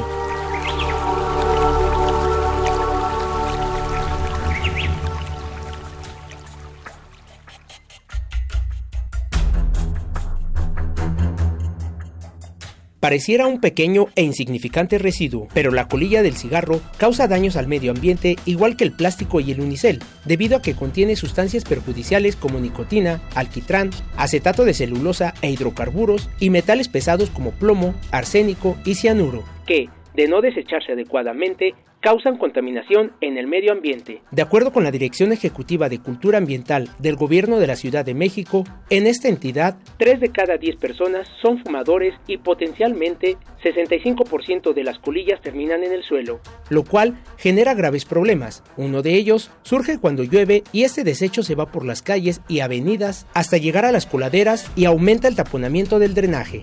En el informe de la Secretaría de Salud del Gobierno de México del año 2016, cada año los 14 millones de fumadores que consumen en México 250 millones de cajetillas de cigarros arrojan a la vía pública, bosques y playas 5 mil millones de colillas que contaminan el medio ambiente. El problema se agrava si consideramos que el tiempo de degradación de una colilla es de 10 a 25 años. El doctor en ciencias Ángel Alonso Salas, del Programa Universitario de Bioética de la UNAM, nos explica las consecuencias de no dar un manejo adecuado a este desecho. Principalmente el daño que tiene la contaminación con colillas es que se tarda más de 10 años en ser degradadas. Y esto dependiendo de dónde sean arrojadas pues genera en este caso una contaminación ya sea en este caso a, a los mares, a las aguas con la cuestión de la nicotina y la cuestión de que lo pueden alimentarse en este caso animales o en la tierra que puede puede complicar en este caso el pH de la tierra Tirarlas en el bote de basura junto con residuos orgánicos tampoco es una buena idea,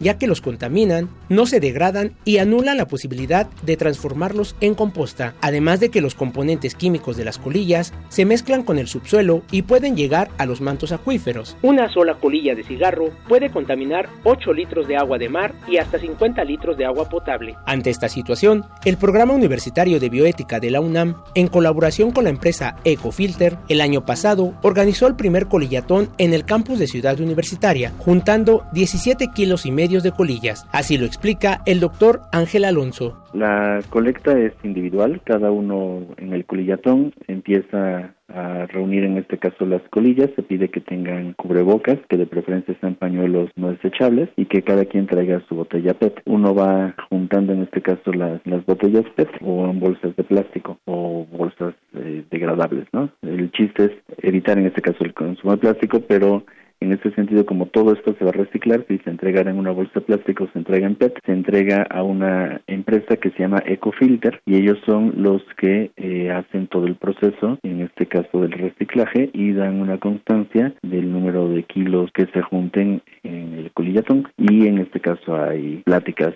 de parte de la empresa en la cual está explicando el proceso a las personas que están juntando, en este caso, las colillas.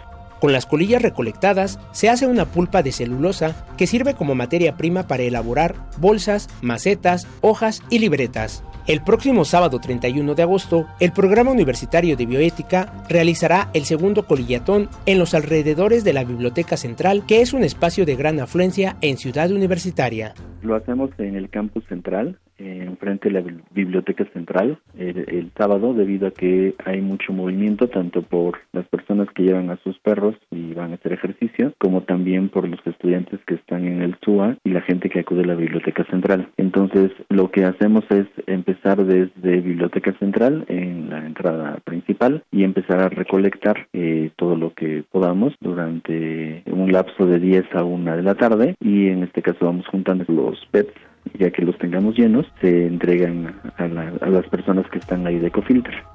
El doctor en ciencias Ángel Alonso, secretario académico del Programa Universitario de Bioética de la UNAM, nos invita a participar en esta importante labor en pro del medio ambiente. El programa universitario de bioética invita a todas las personas que estén interesadas a, a participar en el segundo colillatón. Es necesario traer eh, una botella PET o una bolsa de plástico reutilizable. Cada uno deberá de traer un cubrebocas, de preferencia que sea no desechable, o un pañuelo y se hará la recolecta de colillas que encontremos en el campus central de la Biblioteca Central de la UNAM este sábado 31 de agosto de 10 a 1 de la tarde. En el primer colillatón se juntaron 17 kilos y medio de colillas. Esperamos en este caso romper este récord si es que hubiera tanta colilla y lo ideal sería que no juntáramos tanto y esto indicaría que hubo un impacto en el primer colillatón. Pero si tú gustas acompañarnos, esperamos de 10 a 1 este sábado 31 de agosto en Biblioteca Central.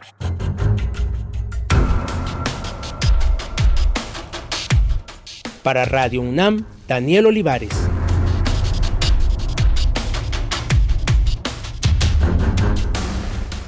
Muchas gracias a nuestro compañero Daniel Olivares. Y antes de irnos a la información internacional, pues queremos, a ver, si les gusta el fútbol, paren oreja, porque no tienen, ahora no van a tener que llamar por teléfono, paren oreja, ¿qué tienen que hacer? Si quieren ir a ver a los Pumas contra Toluca el próximo domingo, tienen que mandarnos un tuit, a robar, por supuesto, a Prisma RU y eh, pues solamente decirnos esta intención, que quieren un pase doble para irse a ver a los Pumas. Eh, ganar, esperamos, contra Toluca en la jornada 8 de torneo de Liga MX Apertura 2019, domingo 1 de septiembre a las 12 del día. Así que, pues todavía no tenemos los boletos, pero a partir de mañana sí y pueden pasar a lo largo del día de mañana. Será muy importante eso. Nada más el día de mañana, entre en horario laboral entre 10 y 5 y bueno, pues de 3 a 4 de la tarde es horario de comida. Así que, pues bueno, por aquí los esperaríamos. Les decimos quiénes son a través de Twitter en un momento más, pero tiene que ser eh, por Twitter y que nos arroben a Prisma RU. Así que, pues adelante quienes quieran ir a disfrutar este partido. Y bien, pues nos vamos ahora a la información internacional con Ruth Salazar. Internacional RU. El primer ministro británico Boris Johnson pidió este miércoles a la reina Isabel II que suspenda el Parlamento hasta el próximo 14 de octubre, dos semanas antes del Brexit, lo cual dejaría poco margen de maniobra a la oposición, petición que ya fue aceptada por la monarca. Necesitamos una nueva legislación, tenemos que presentar nuevos e importantes proyectos de ley y por eso vamos a tener un discurso de la reina y lo vamos a tener el 14 de octubre. Tenemos que seguir adelante con un nuevo programa legislativo. Y habrá tiempo de sobra para ambas partes de esa crucial cumbre europea del 17 de octubre, tiempo de sobra en el Parlamento para que los diputados debatan sobre la Unión Europea, sobre el Brexit y sobre todas las demás cuestiones. Mucho tiempo. Un ultraje constitucional, así ha calificado la oposición británica la suspensión del Parlamento, pues los legisladores probablemente no tendrán tiempo para aprobar leyes que puedan impedir un Brexit sin acuerdo el 31 de octubre. El líder de la oposición, el laborista Jeremy Corbyn, dijo que el plan de Johnson es una amenaza para nuestra democracia. Día decisivo en Italia. El presidente Sergio Mattarella se reúne este miércoles con los líderes de los cuatro partidos principales para decidir si habrá un nuevo gobierno ejecutivo o si convoca a elecciones anticipadas. El presidente de Brasil, Jair Bolsonaro, es considerado como el hombre más peligroso del mundo, según la portada del Standard, un influyente diario austriaco. En su nota, los especialistas aseguran que el mandatario no quiere proteger la Amazonia y solo pretende explotarla. apoyos y esos recursos financieros. No obstante, esos apoyos y recursos internacionales deben ser recibidos y administrados por el gobierno de Brasil. En tanto, el gobierno de Brasil cambia de idea y acepta recibir la ayuda de 20 millones de dólares ofrecida por el G7 para combatir los incendios en el Amazonas. Gaspar Estrada, director ejecutivo del Observatorio Político de América Latina y el Caribe, advierte que el cambio se debe a presiones internas. El hecho que Brasil acepte la ayuda de Israel, de Estados Unidos, del Reino Unido y no de eh, el G7 daba muestra de la parcialidad del gobierno brasileño y de su incapacidad de articular una respuesta sobria, clara, a la inquietud que ha formulado la comunidad internacional al respecto de la deforestación en el Amazonas aún no se consiguen mitigar los miles de incendios en la selva amazónica cuando ya existe otra tragedia ecológica encima, los casi 7.000 incendios activos en la selva de la cuenca del Congo, en África. Con audios de Radio Francia y Euronews, las breves internacionales con Ruth Salazar. Porque tu opinión es importante, síguenos en nuestras redes sociales, en Facebook como Prisma RU y en Twitter como arroba PrismaRU.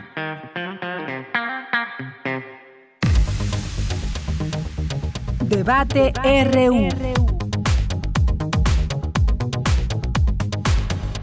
Dos de la tarde con 25 minutos y estamos eh, ya entrando a esta mesa de análisis y debate para hablar del primer informe de gobierno de Andrés Manuel López Obrador, el presidente de México, que será el próximo 1 de septiembre. Y también estamos transmitiendo a través de nuestra página de Facebook Live a todo nuestro auditorio, toda la audiencia que nos esté escuchando y se valen también las preguntas, por supuesto. Y les presento a quienes tendremos el día de hoy para hablar de este tema. Está Penilei Ramírez, que es periodista en la unidad de Investigaciones Especiales de Univisión y columnista del diario El Heraldo de México. ¿Qué tal, Penilei? Bienvenida. ¿Qué tal? Buenas tardes y saludos a toda la audiencia. Y está con nosotros también Luis Guillermo Hernández, periodista independiente en diversos medios de comunicación, colaborador de Aristegui Noticias y Rompeviento, entre otros. ¿Qué tal, Luis? Bienvenido. Muchas gracias por invitarme. Muy buenas tardes a todos, a todas. Pues yo estaba viendo cómo introducía esta mesa con nuestra audiencia, que además siempre está muy pendiente de todos los temas que platicamos, les gusta opinar también. Y a unos días de presentar ya el informe de gobierno, su primer informe, el presidente López Obrador, leía yo algunas notas y llega con muchas, eh, con muchos, muchos temas a discutir y todavía que no sabemos qué van a pasar con, otros tantos. Eh, incluso hay una encuesta del Universal donde dice que siete de cada diez mexicanos lo avalan su desempeño y bueno, otras cosas que nos vamos a ir encontrando a lo largo de estos días antes de que, de que dé su primer informe de gobierno. Pero me gustaría centrarme en algunos temas en específico, por ejemplo, el tema económico. Eh, ¿Cuánto vamos a crecer este año? Hemos visto también últimas reuniones con empresarios, con Carlos Slim y demás. ¿Qué sucede en el ámbito económico? ¿Hacia dónde está dirigiendo, por lo que podemos ver, el presidente López Obrador al eh, país? Sabemos que tuvimos un incremento magro económicamente hablando, pero eh, pues bueno, tiene, tiene eh, pues el esperanza y tiene buenos deseos para este país, creo que todos los tenemos, pero analicemos en el tema económico, ¿qué podemos decir? Eh, empezamos contigo, Penilei, ¿está bien? Gracias. Em, bueno, yo creo que uno de los eh, temas de los que hay que hablar en un primer año de gobierno de López Obrador es que el gobierno de López Obrador ha venido a romper con muchos de los valores entendidos que tenían en la política mexicana y en la opinión pública mexicana. Y uno de ellos es la relación economía-gobierno. Eh, si bien ayer tuvimos una escena memorable teniendo a, Carlos Slim en la conferencia matutina, también hemos visto un año de mucho, em, eh, digamos, de muchas y fuertes diferencias. Eh, y momentos de encuentro entre el poder económico mexicano, estos grandes empresarios mexicanos y López Obrador. Al mismo tiempo hemos tenido eh, digamos, fuertes notas de prensa en las que en las que se refiere a las bajas consecutivas en las calificaciones de México, tanto en la calificación soberana como en las calificaciones, sobre todo de Pemex. Y ha habido varios retos en materia económica en el último año, varios de ellos relacionados con la relación bilateral con, con Trump, como ya lo sabemos, por el tema de los aranceles, etcétera. Y al mismo tiempo eh, hay un ajuste muy importante al presupuesto que lo vimos desde principios de la administración y que eso ha, traído consecuencia una serie de ajustes en cómo están eh, saliendo algunas personas de la eh, de la administración pública federal para integrarse a la iniciativa privada, etcétera. ¿Por qué me parece importante plantear todo esta, digamos, este reacomodo de fuerzas en el país? Porque me parece que de aquí en adelante vamos a empezar a ver un poco más de encuentros a partir de que ya están, digamos, encontrando la iniciativa privada como eh, llegar a acuerdos con la administración, un poco, no, no quiero decirlo de manera muy coloquial, pero es como encontrar un poco cuál es la manera de la administración y a partir de la salida de Carlos Ursúa de eh, la Secretaría de Hacienda hemos visto cada vez un papel más relevante público de Alfonso Romo, eh, lo habíamos visto un poco relegado de la, de la digamos, de la agenda pública entre enero de este año y, mayo, junio, principios de junio. Eh, también con la salida de Ursúa me parece que esto nos plantea un nuevo panorama respecto a el crecimiento, es verdad, eh, para este segundo trimestre fue de 0% según informó el INEGI, pero también es un tema que casi no se habló. El INEGI informó que el segundo trimestre del año creció un 0.2% más de lo que había crecido en el mismo periodo del año anterior, es decir, el último año de Peña Nieto. También tenemos como tema importante la cancelación de varias de las obras y el impulso a varias de las obras que pretenden ser obras estrellas del gobierno federal.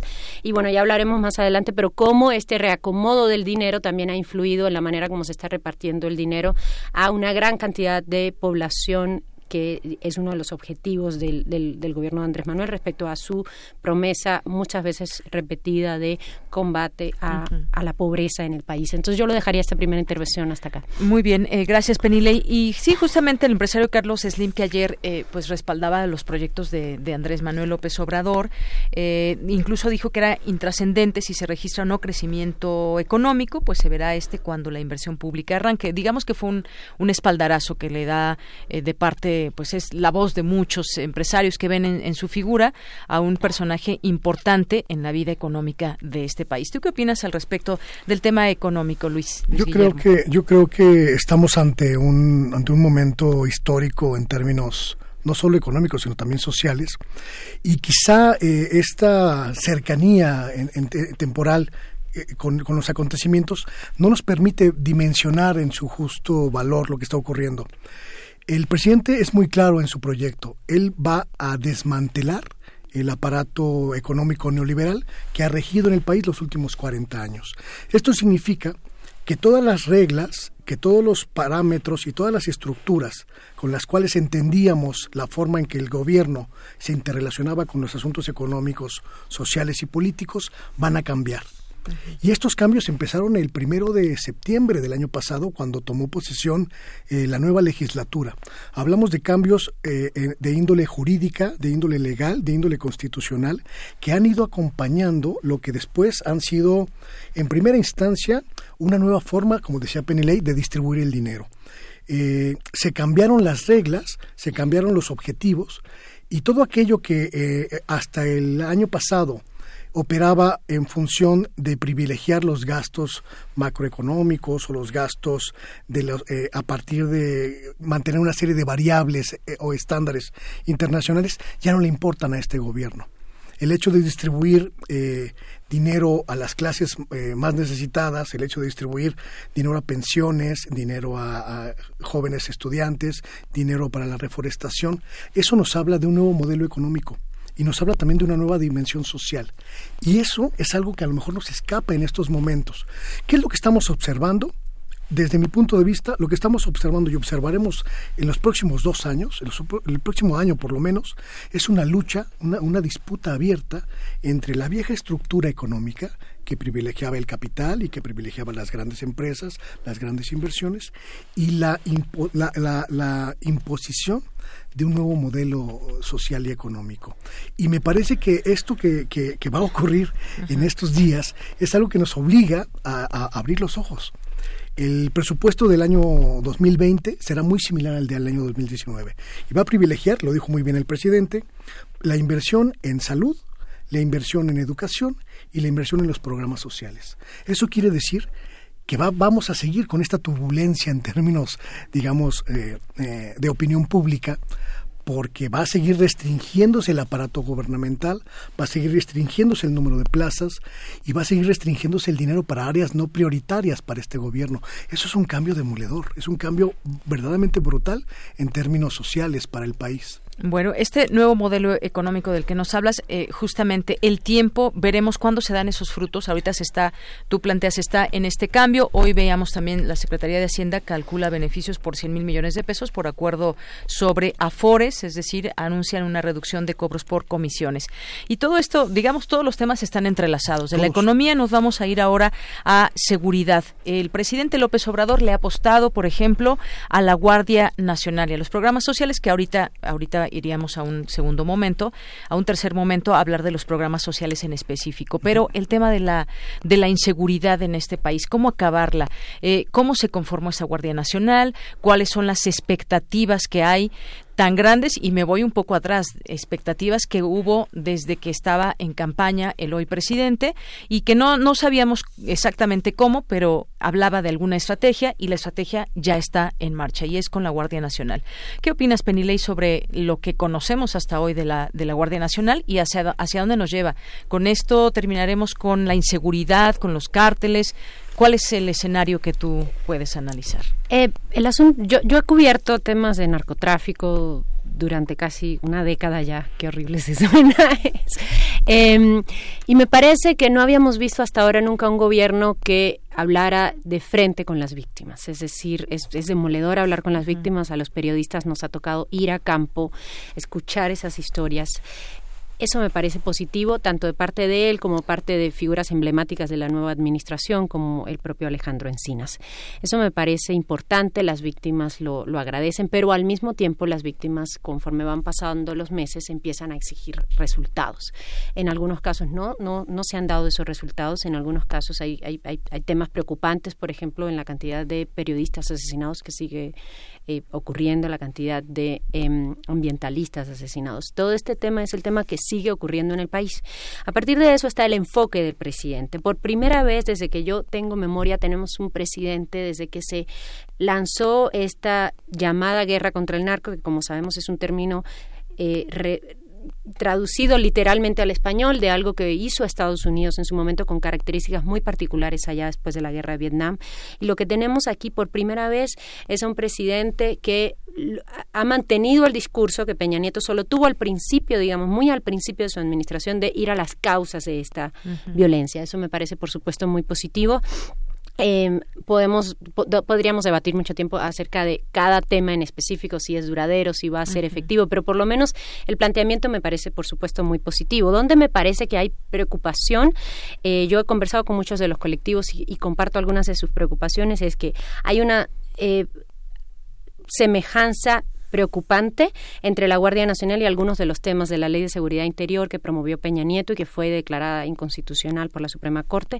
Y al mismo tiempo hay un tema que es un tema mucho menos visible, pero que me parece que va a ser determinante en el funcionamiento de la Guardia, que es que durante todos estos años de la llamada guerra contra el narco, los policías federales han sido enemigos, entre comillas, de los, de los marinos y han sido enemigos, entre comillas, de los, em, del, del ejército. Y ahora resulta que todos tienen que convivir en una estructura que es básicamente militar, aunque se hable civil, porque casi todos los mandos son militares y los policías van a estar supeditados a esos mandos militares. ¿Cómo va a funcionar eso en la práctica después de que durante 18 años han estado prácticamente en, disputa? No lo sabemos todavía. Me parece que es un elemento preocupante hacia, hacia el futuro y también me parece preocupante que sigamos en el debate de cárteles de narcotráfico y que no tengamos todavía una comprensión de que es un fenómeno mucho más complejo, que no es una guerra del Estado contra el narco, sino que precisamente ha sido posible esta cantidad de muertos por la, lo permeadas que están todas las instituciones, sobre todo de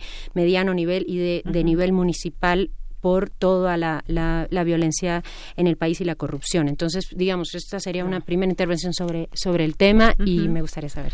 Claro, desmantelar todo eso que se ha hecho durante años, donde el policía municipal, el policía estatal tiene eh, pues alguna relación, alguna comunicación con algún narcotraficante, pues sí, eso seguramente será muy difícil de, de desmantelar y habría que platicarlo de manera mucho más amplia. Eh, justamente esto que decías, Penilei, irse a la raíz del problema ¿no? Que es lo que ha planteado eh, desde siempre el presidente López Obrador y, pues bueno, decíamos está en marcha esta Guardia Nacional. ¿Tú qué ves en este tema de, de el tema de seguridad? Mira, yo, yo, yo, tengo dos, dos, dos opiniones al respecto. Por un lado, eh, me parece que hay un cambio muy importante eh, de fondo en el hecho de incluir en la militarización, llamémosle así, de, del país eh, a, través de la Guardia Nacional, de incluir el, la variable de apoyos sociales en los espacios donde más ha afectado el tejido social, la delincuencia organizada y la delincuencia del narcotráfico. Y me parece que esa variable va a jugar a favor de la estrategia del gobierno, pero solamente si hay un cuidado y una supervisión de que efectivamente los recursos fluyan hacia la gente que más lo está necesitando porque hay un, eh, eh, vamos a, el, país está partido en dos en términos de seguridad. Hay zonas con una, vamos, unas condiciones de vida digamos, eh, aceptables, pero hay, hay lugares como Veracruz, que lo acabamos de ver ayer en la noche, como Veracruz, como Sinaloa, como Sonora, como Durango, como Tamaulipas, en los cuales la intervención de la Guardia Nacional quizá esté mm, rebasada por, por la realidad. Y no sé si el gobierno esté eh, contemplando esa diferencia de, de, peligrosidad que hay en el país. Esa es la parte en la que no, no estoy tan seguro de que pueda funcionar. Me parece que sí, apoyar con asuntos, con programas sociales, esas zonas puede ser muy efectivo. Lo que no estoy seguro es de que se entienda la dimensión de ciertas zonas en las cuales la delincuencia se convirtió en la única ley y en el único espacio de interlocución de la sociedad. Y ahí me parece que eh, creo que el gobierno debería ser un poco más claro y un poco más efectivo para actuar. La Guardia Nacional por sí misma no va a resolver ningún problema en ninguna parte del país, ni siquiera en la Ciudad de México, donde tenemos un marco jurídico legal.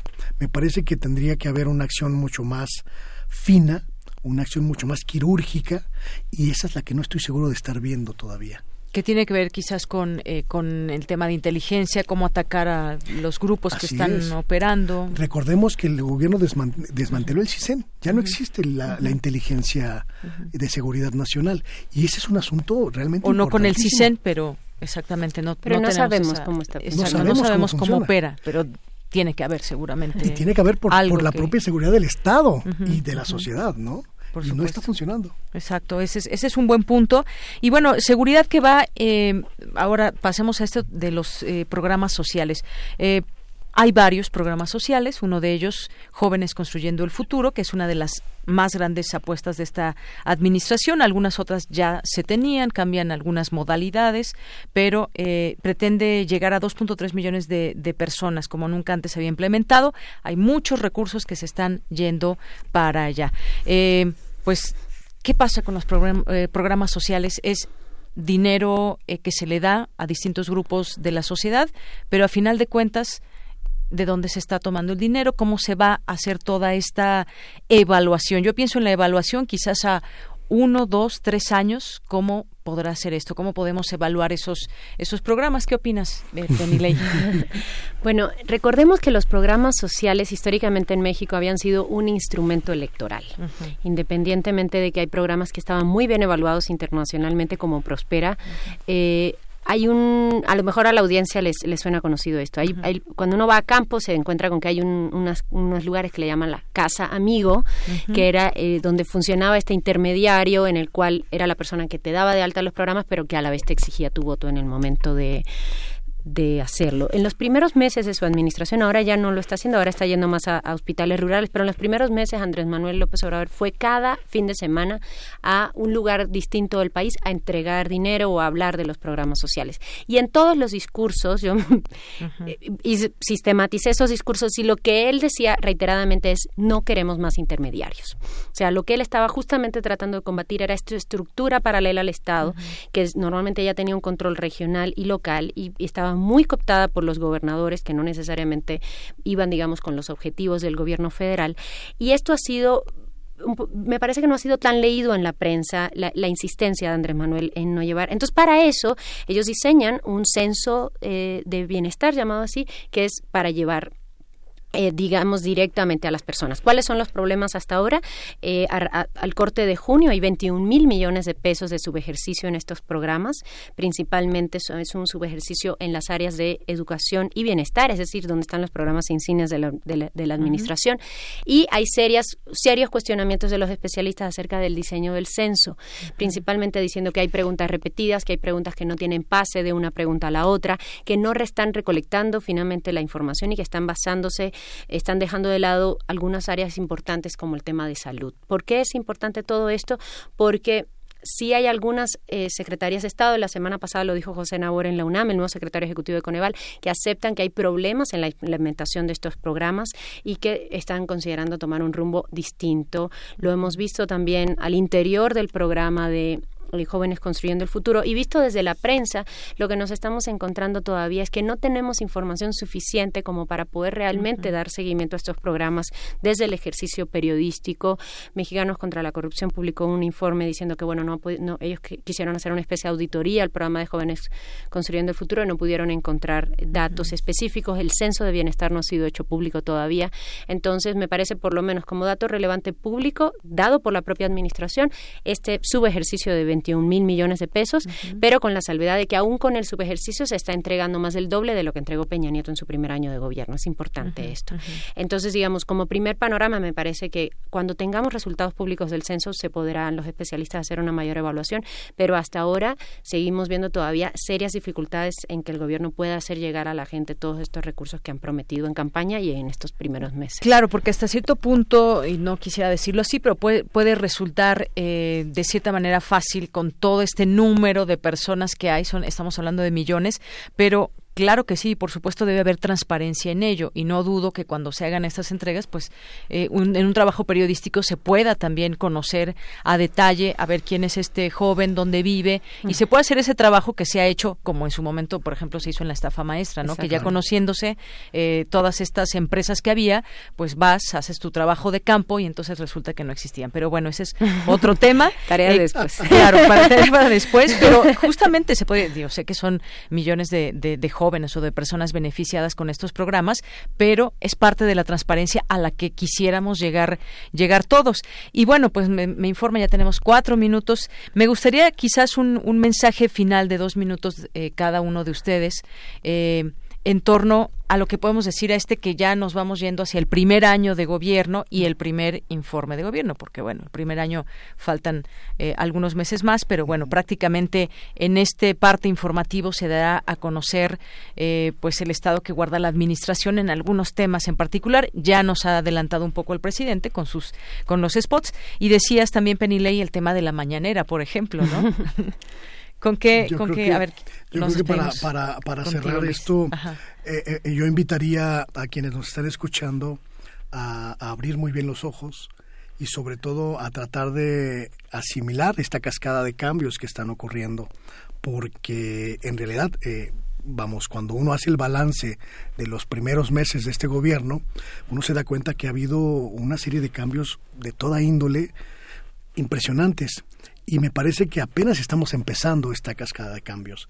Me parece que el año 2020 va a ser sin lugar a dudas el año más eh, movido en términos informativos para, para nosotros, pero también en términos sociales. Vamos a ver realmente una maquinaria gubernamental a todo vapor, y me parece que va a ser el año en el que vamos a entender a cabalidad de qué se trata el gobierno de, la cuarta transformación. Claro, y la propia gente empezará a hacer sus propios diagnósticos, cómo, cómo se siente en este país gobernado por Andrés Manuel López Obrador. Claro. Penile, ¿con qué te despides? Bueno, hasta ahora yo creo que el balance de la gente sigue siendo de apoyo mayoritario. Esto me parece que es un, un, un, dato importante porque la prensa no ha sido particularmente halagüeña con Andrés Manuel y cuando sigues encontrando datos tan altos de popularidad, eso, eso hace que, que también los periodistas tengamos que salir a la calle y buscar esas respuestas. Eh, yo coincido con, con, lo, que, lo que han dicho respecto a la, cascada de cambios.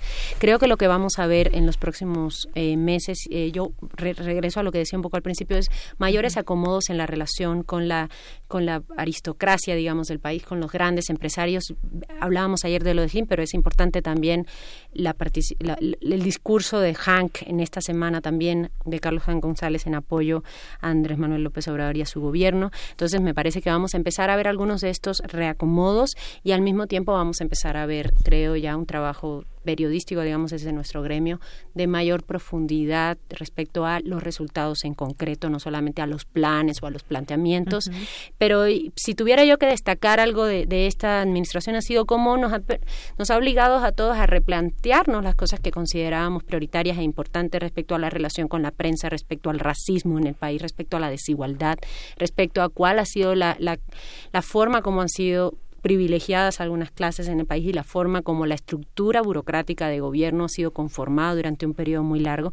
Y insisto, creo que hay muchos temas que podríamos discutir de cosas que podrían haber sido hechas de otra manera, pero creo que un debate de esta magnitud no lo habíamos visto, eh, por lo menos en todo el periodo de los últimos 30 años de gobierno. Claro, y el tiempo pues nos irá también dictando la, la propia realidad y las pautas, porque están haciendo un grupo que también quiere hacer frente como oposición, que es Futuro 21, no sé cuál sea su futuro, Pero bueno, eh, vamos a ver la recomposición también en las fuerzas eh, de oposición. La, Coparmex está, en movimiento, aglutinándose, para hacer eh, pues tal vez una posibilidad para 2024. No sabemos todo eso, lo iremos por supuesto discutiendo conforme pase el tiempo. Por lo pronto, muchísimas gracias a los dos.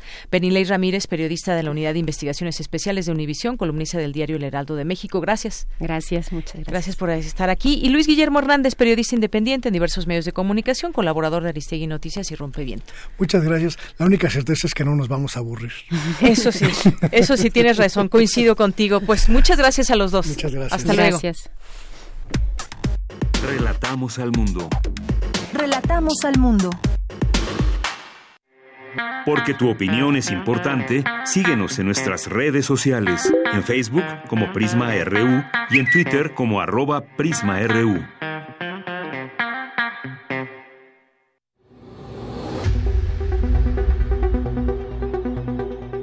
Dulce Conciencia. Ciencia. En Prisma.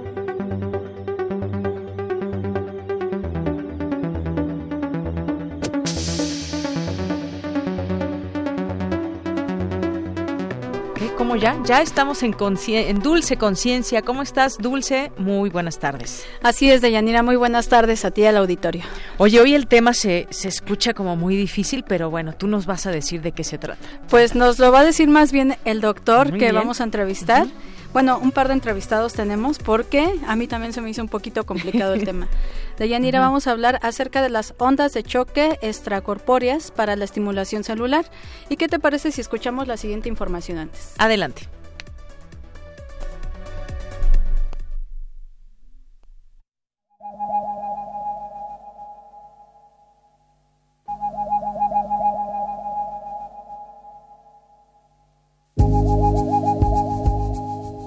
¿Has oído hablar de las ondas de choque? ¿A qué te suena? Durante la década de los 80 en Alemania, se comenzaron a utilizar por primera vez las ondas de choque, esto para pulverizar cálculos renales. Las ondas de choque son impulsos de presión que surgen cuando se deposita una gran cantidad de energía en un espacio muy pequeño y en un tiempo muy corto. La terapia de ondas de choque resuelve afecciones que de otra manera podrían requerir cirugía, tales como el espolón calcáneo, o calcificaciones en el hombro. Además, lo hace sin necesidad de analgésicos. Durante los últimos 30 años, las aplicaciones biomédicas de las ondas de choque se han desarrollado enormemente y se han establecido en la medicina para tratamientos seguros y efectivos en torno a varias enfermedades, sobre todo en ortopedia y traumatología. Existen tres formas para generar las ondas de choque, electrohidráulica, electromagnética y piezoeléctrica. Todas ellas convierten la energía eléctrica en energía mecánica. Una onda mecánica es una compresión y relajación alterna que se propaga a través del medio, afectando la presión, densidad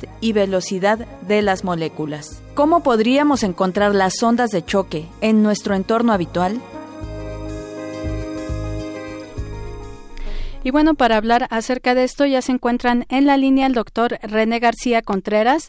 Él es coordinador de transferencia científica y responsable del área de nanoestructural eh, y biomateriales del Laboratorio de Investigación Interdisciplinaria de la ENES León.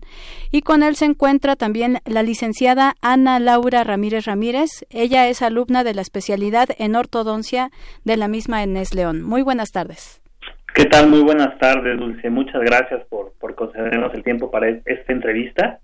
Y estamos aquí para resolver cualquier duda referente a este tema que, que haces favor bien de difundir a través de tu espacio.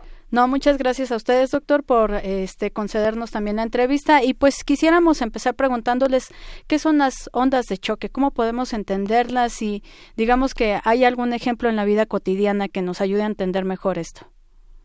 Sí, bueno, antes de empezar con esta pregunta, quiero ponerles un poco el contexto sobre este proyecto que hemos estado trabajando en el área de, ortodoncia con, con, esta Ana Laura, que es una alumna del posgrado eh, muy destacada dentro de este proyecto y ella realmente es la que ha estado trabajando arduamente con este proyecto.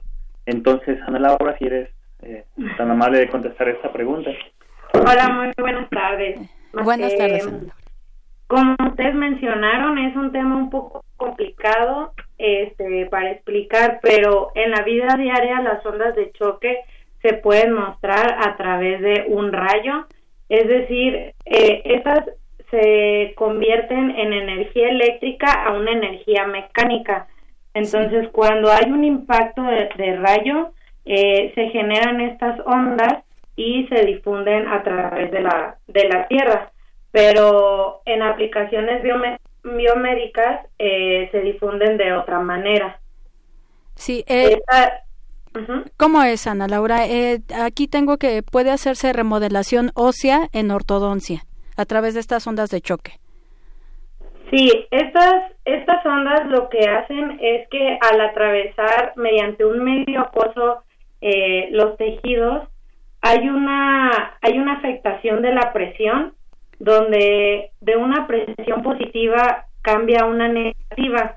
Esto causa una, un cambio en la densidad y velocidad de las moléculas que hace que estimule a las células. Eh, al igual que el ultrasonido, eh, estas son unas ondas que generan una vibración, pero esta vibración lo que hace es eh, generar unas micro burbujas en el medio acuoso y estas burbujas empiezan a crecer y al explotar eh, hacen eh, unos pequeños microjets, así se llaman, que es como la, explosión de la burbuja que hace que active a, todas las células que, que se les está eh, generando la onda de choque, ya que estas también son focalizadas. Es decir, tú puedes decir hacia dónde va a ir esa onda de choque, hacia un tejido en particular. Ah, muy bien. Eh, bueno, eh, esta puede ser, digamos que una terapia como alternativa a otros tipos de tratamiento. Bueno, eh, como bien lo mencionaron en la cápsula inicial, pues estas, las ondas de choque han tenido a lo largo de la historia diversas aplicaciones. A partir de esos principios físicos que bien nos explicaban a Laura, eh, encontramos la posibilidad de poder utilizarlo en una aplicación a nivel de la ortodoncia para acelerar los movimientos dentales o expansiones de los huesos. Sí. Previamente a eso, eh, pues nos hemos dado la tarea de estarlo trabajando primero en, en el laboratorio con cultivos celulares. Actualmente ya hemos estado aplicando las primeras ondas de choque junto con el, laboratorio de, de, ondas de choque del Centro de Física Aplicada y Tecnología Avanzada. Sí donde hemos puesto estas células en contacto con diversos eh, voltajes y diversos números de ondas de choque para conocer la dosis específica para inducir un proceso de, proliferación celular, que crezcan más células y que además se estimulen en la diferenciación hacia un hueso de mejor calidad.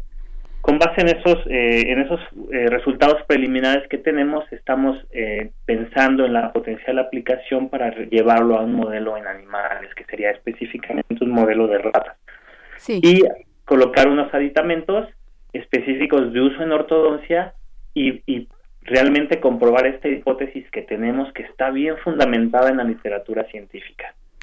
Doctor, una vez que se pudiera comprobar esta hipótesis, ¿qué procede? Eh, ¿Cuáles son los usos que se les pueda dar a todo esto que ustedes están investigando? Sí, una vez teniendo la suficiente evidencia científica, tanto a nivel laboratorio como en modelos animales, la aplicación sería eh, utilizar estos aparatos ya comerciales de ondas de choque, aplicarlos directamente sobre los pacientes que son sometidos a tratamientos de ortodoncia y acortar los tiempos de tratamientos de ortodoncia, tratamientos de ortodoncia que se pueden ir en dos, tres años, podríamos acortarlos probablemente en un 40% del tiempo. ¿Es muy caro, doctor? Eh, sí, realmente el, equipo comercial sí es, es caro. Eh, hemos ahorita estado trabajando precisamente con toda la infraestructura del UNAM, donde tiene una amplia experiencia, pero sí realmente es un, es un equipo que es caro pero a gran escala, con un gran número de pacientes a nivel de universidad, con la gran demanda de pacientes, yo creo que los costos serían bastante rentables y sería bastante adecuado poderlo incorporar por los beneficios que, puede llegar a tener. Claro que sí, pues ojalá que pronto eh, podamos ver los resultados de esta investigación. Doctor, este, pues se nos acabó el tiempo, pero esperemos pronto tenerlos aquí otra vez en Radio UNAM. Sí, estamos abiertos a cualquier duda y estamos a sus órdenes en la Escuela Nacional de Estudios Superiores de la Unidad León. Muchísimas gracias al doctor René García Contreras y a la licenciada Ana Laura Ramírez Ramírez de la ENES León. Muchas gracias. Muchas gracias. Buenas tardes. Y bueno, Deyanira, pues así llegamos al final. Este, los dejamos ya nada más con esta frase. Claro, y te manda saludos a Ángel Cruz que te está escuchando. Ay, muchísimas gracias a Ángel Cruz. Y pues ya nos vamos, ya nos despedimos. Bueno, pues hasta mañana. Muy buenas tardes, buen provecho. Gracias, Dulce. Gracias a todos. Soy de Yanira Morán y a nombre de todo el equipo. Buenas tardes y buen provecho. Tienes una cita con un científico. Sería posible describir todo científicamente, pero no tendría ningún sentido. Carecería de significado el que usted describiera una sinfonía de Beethoven como una variación de la presión de la onda auditiva. Isaac Asimov.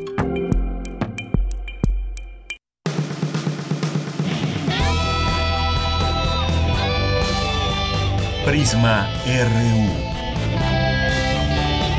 Relatamos al mundo.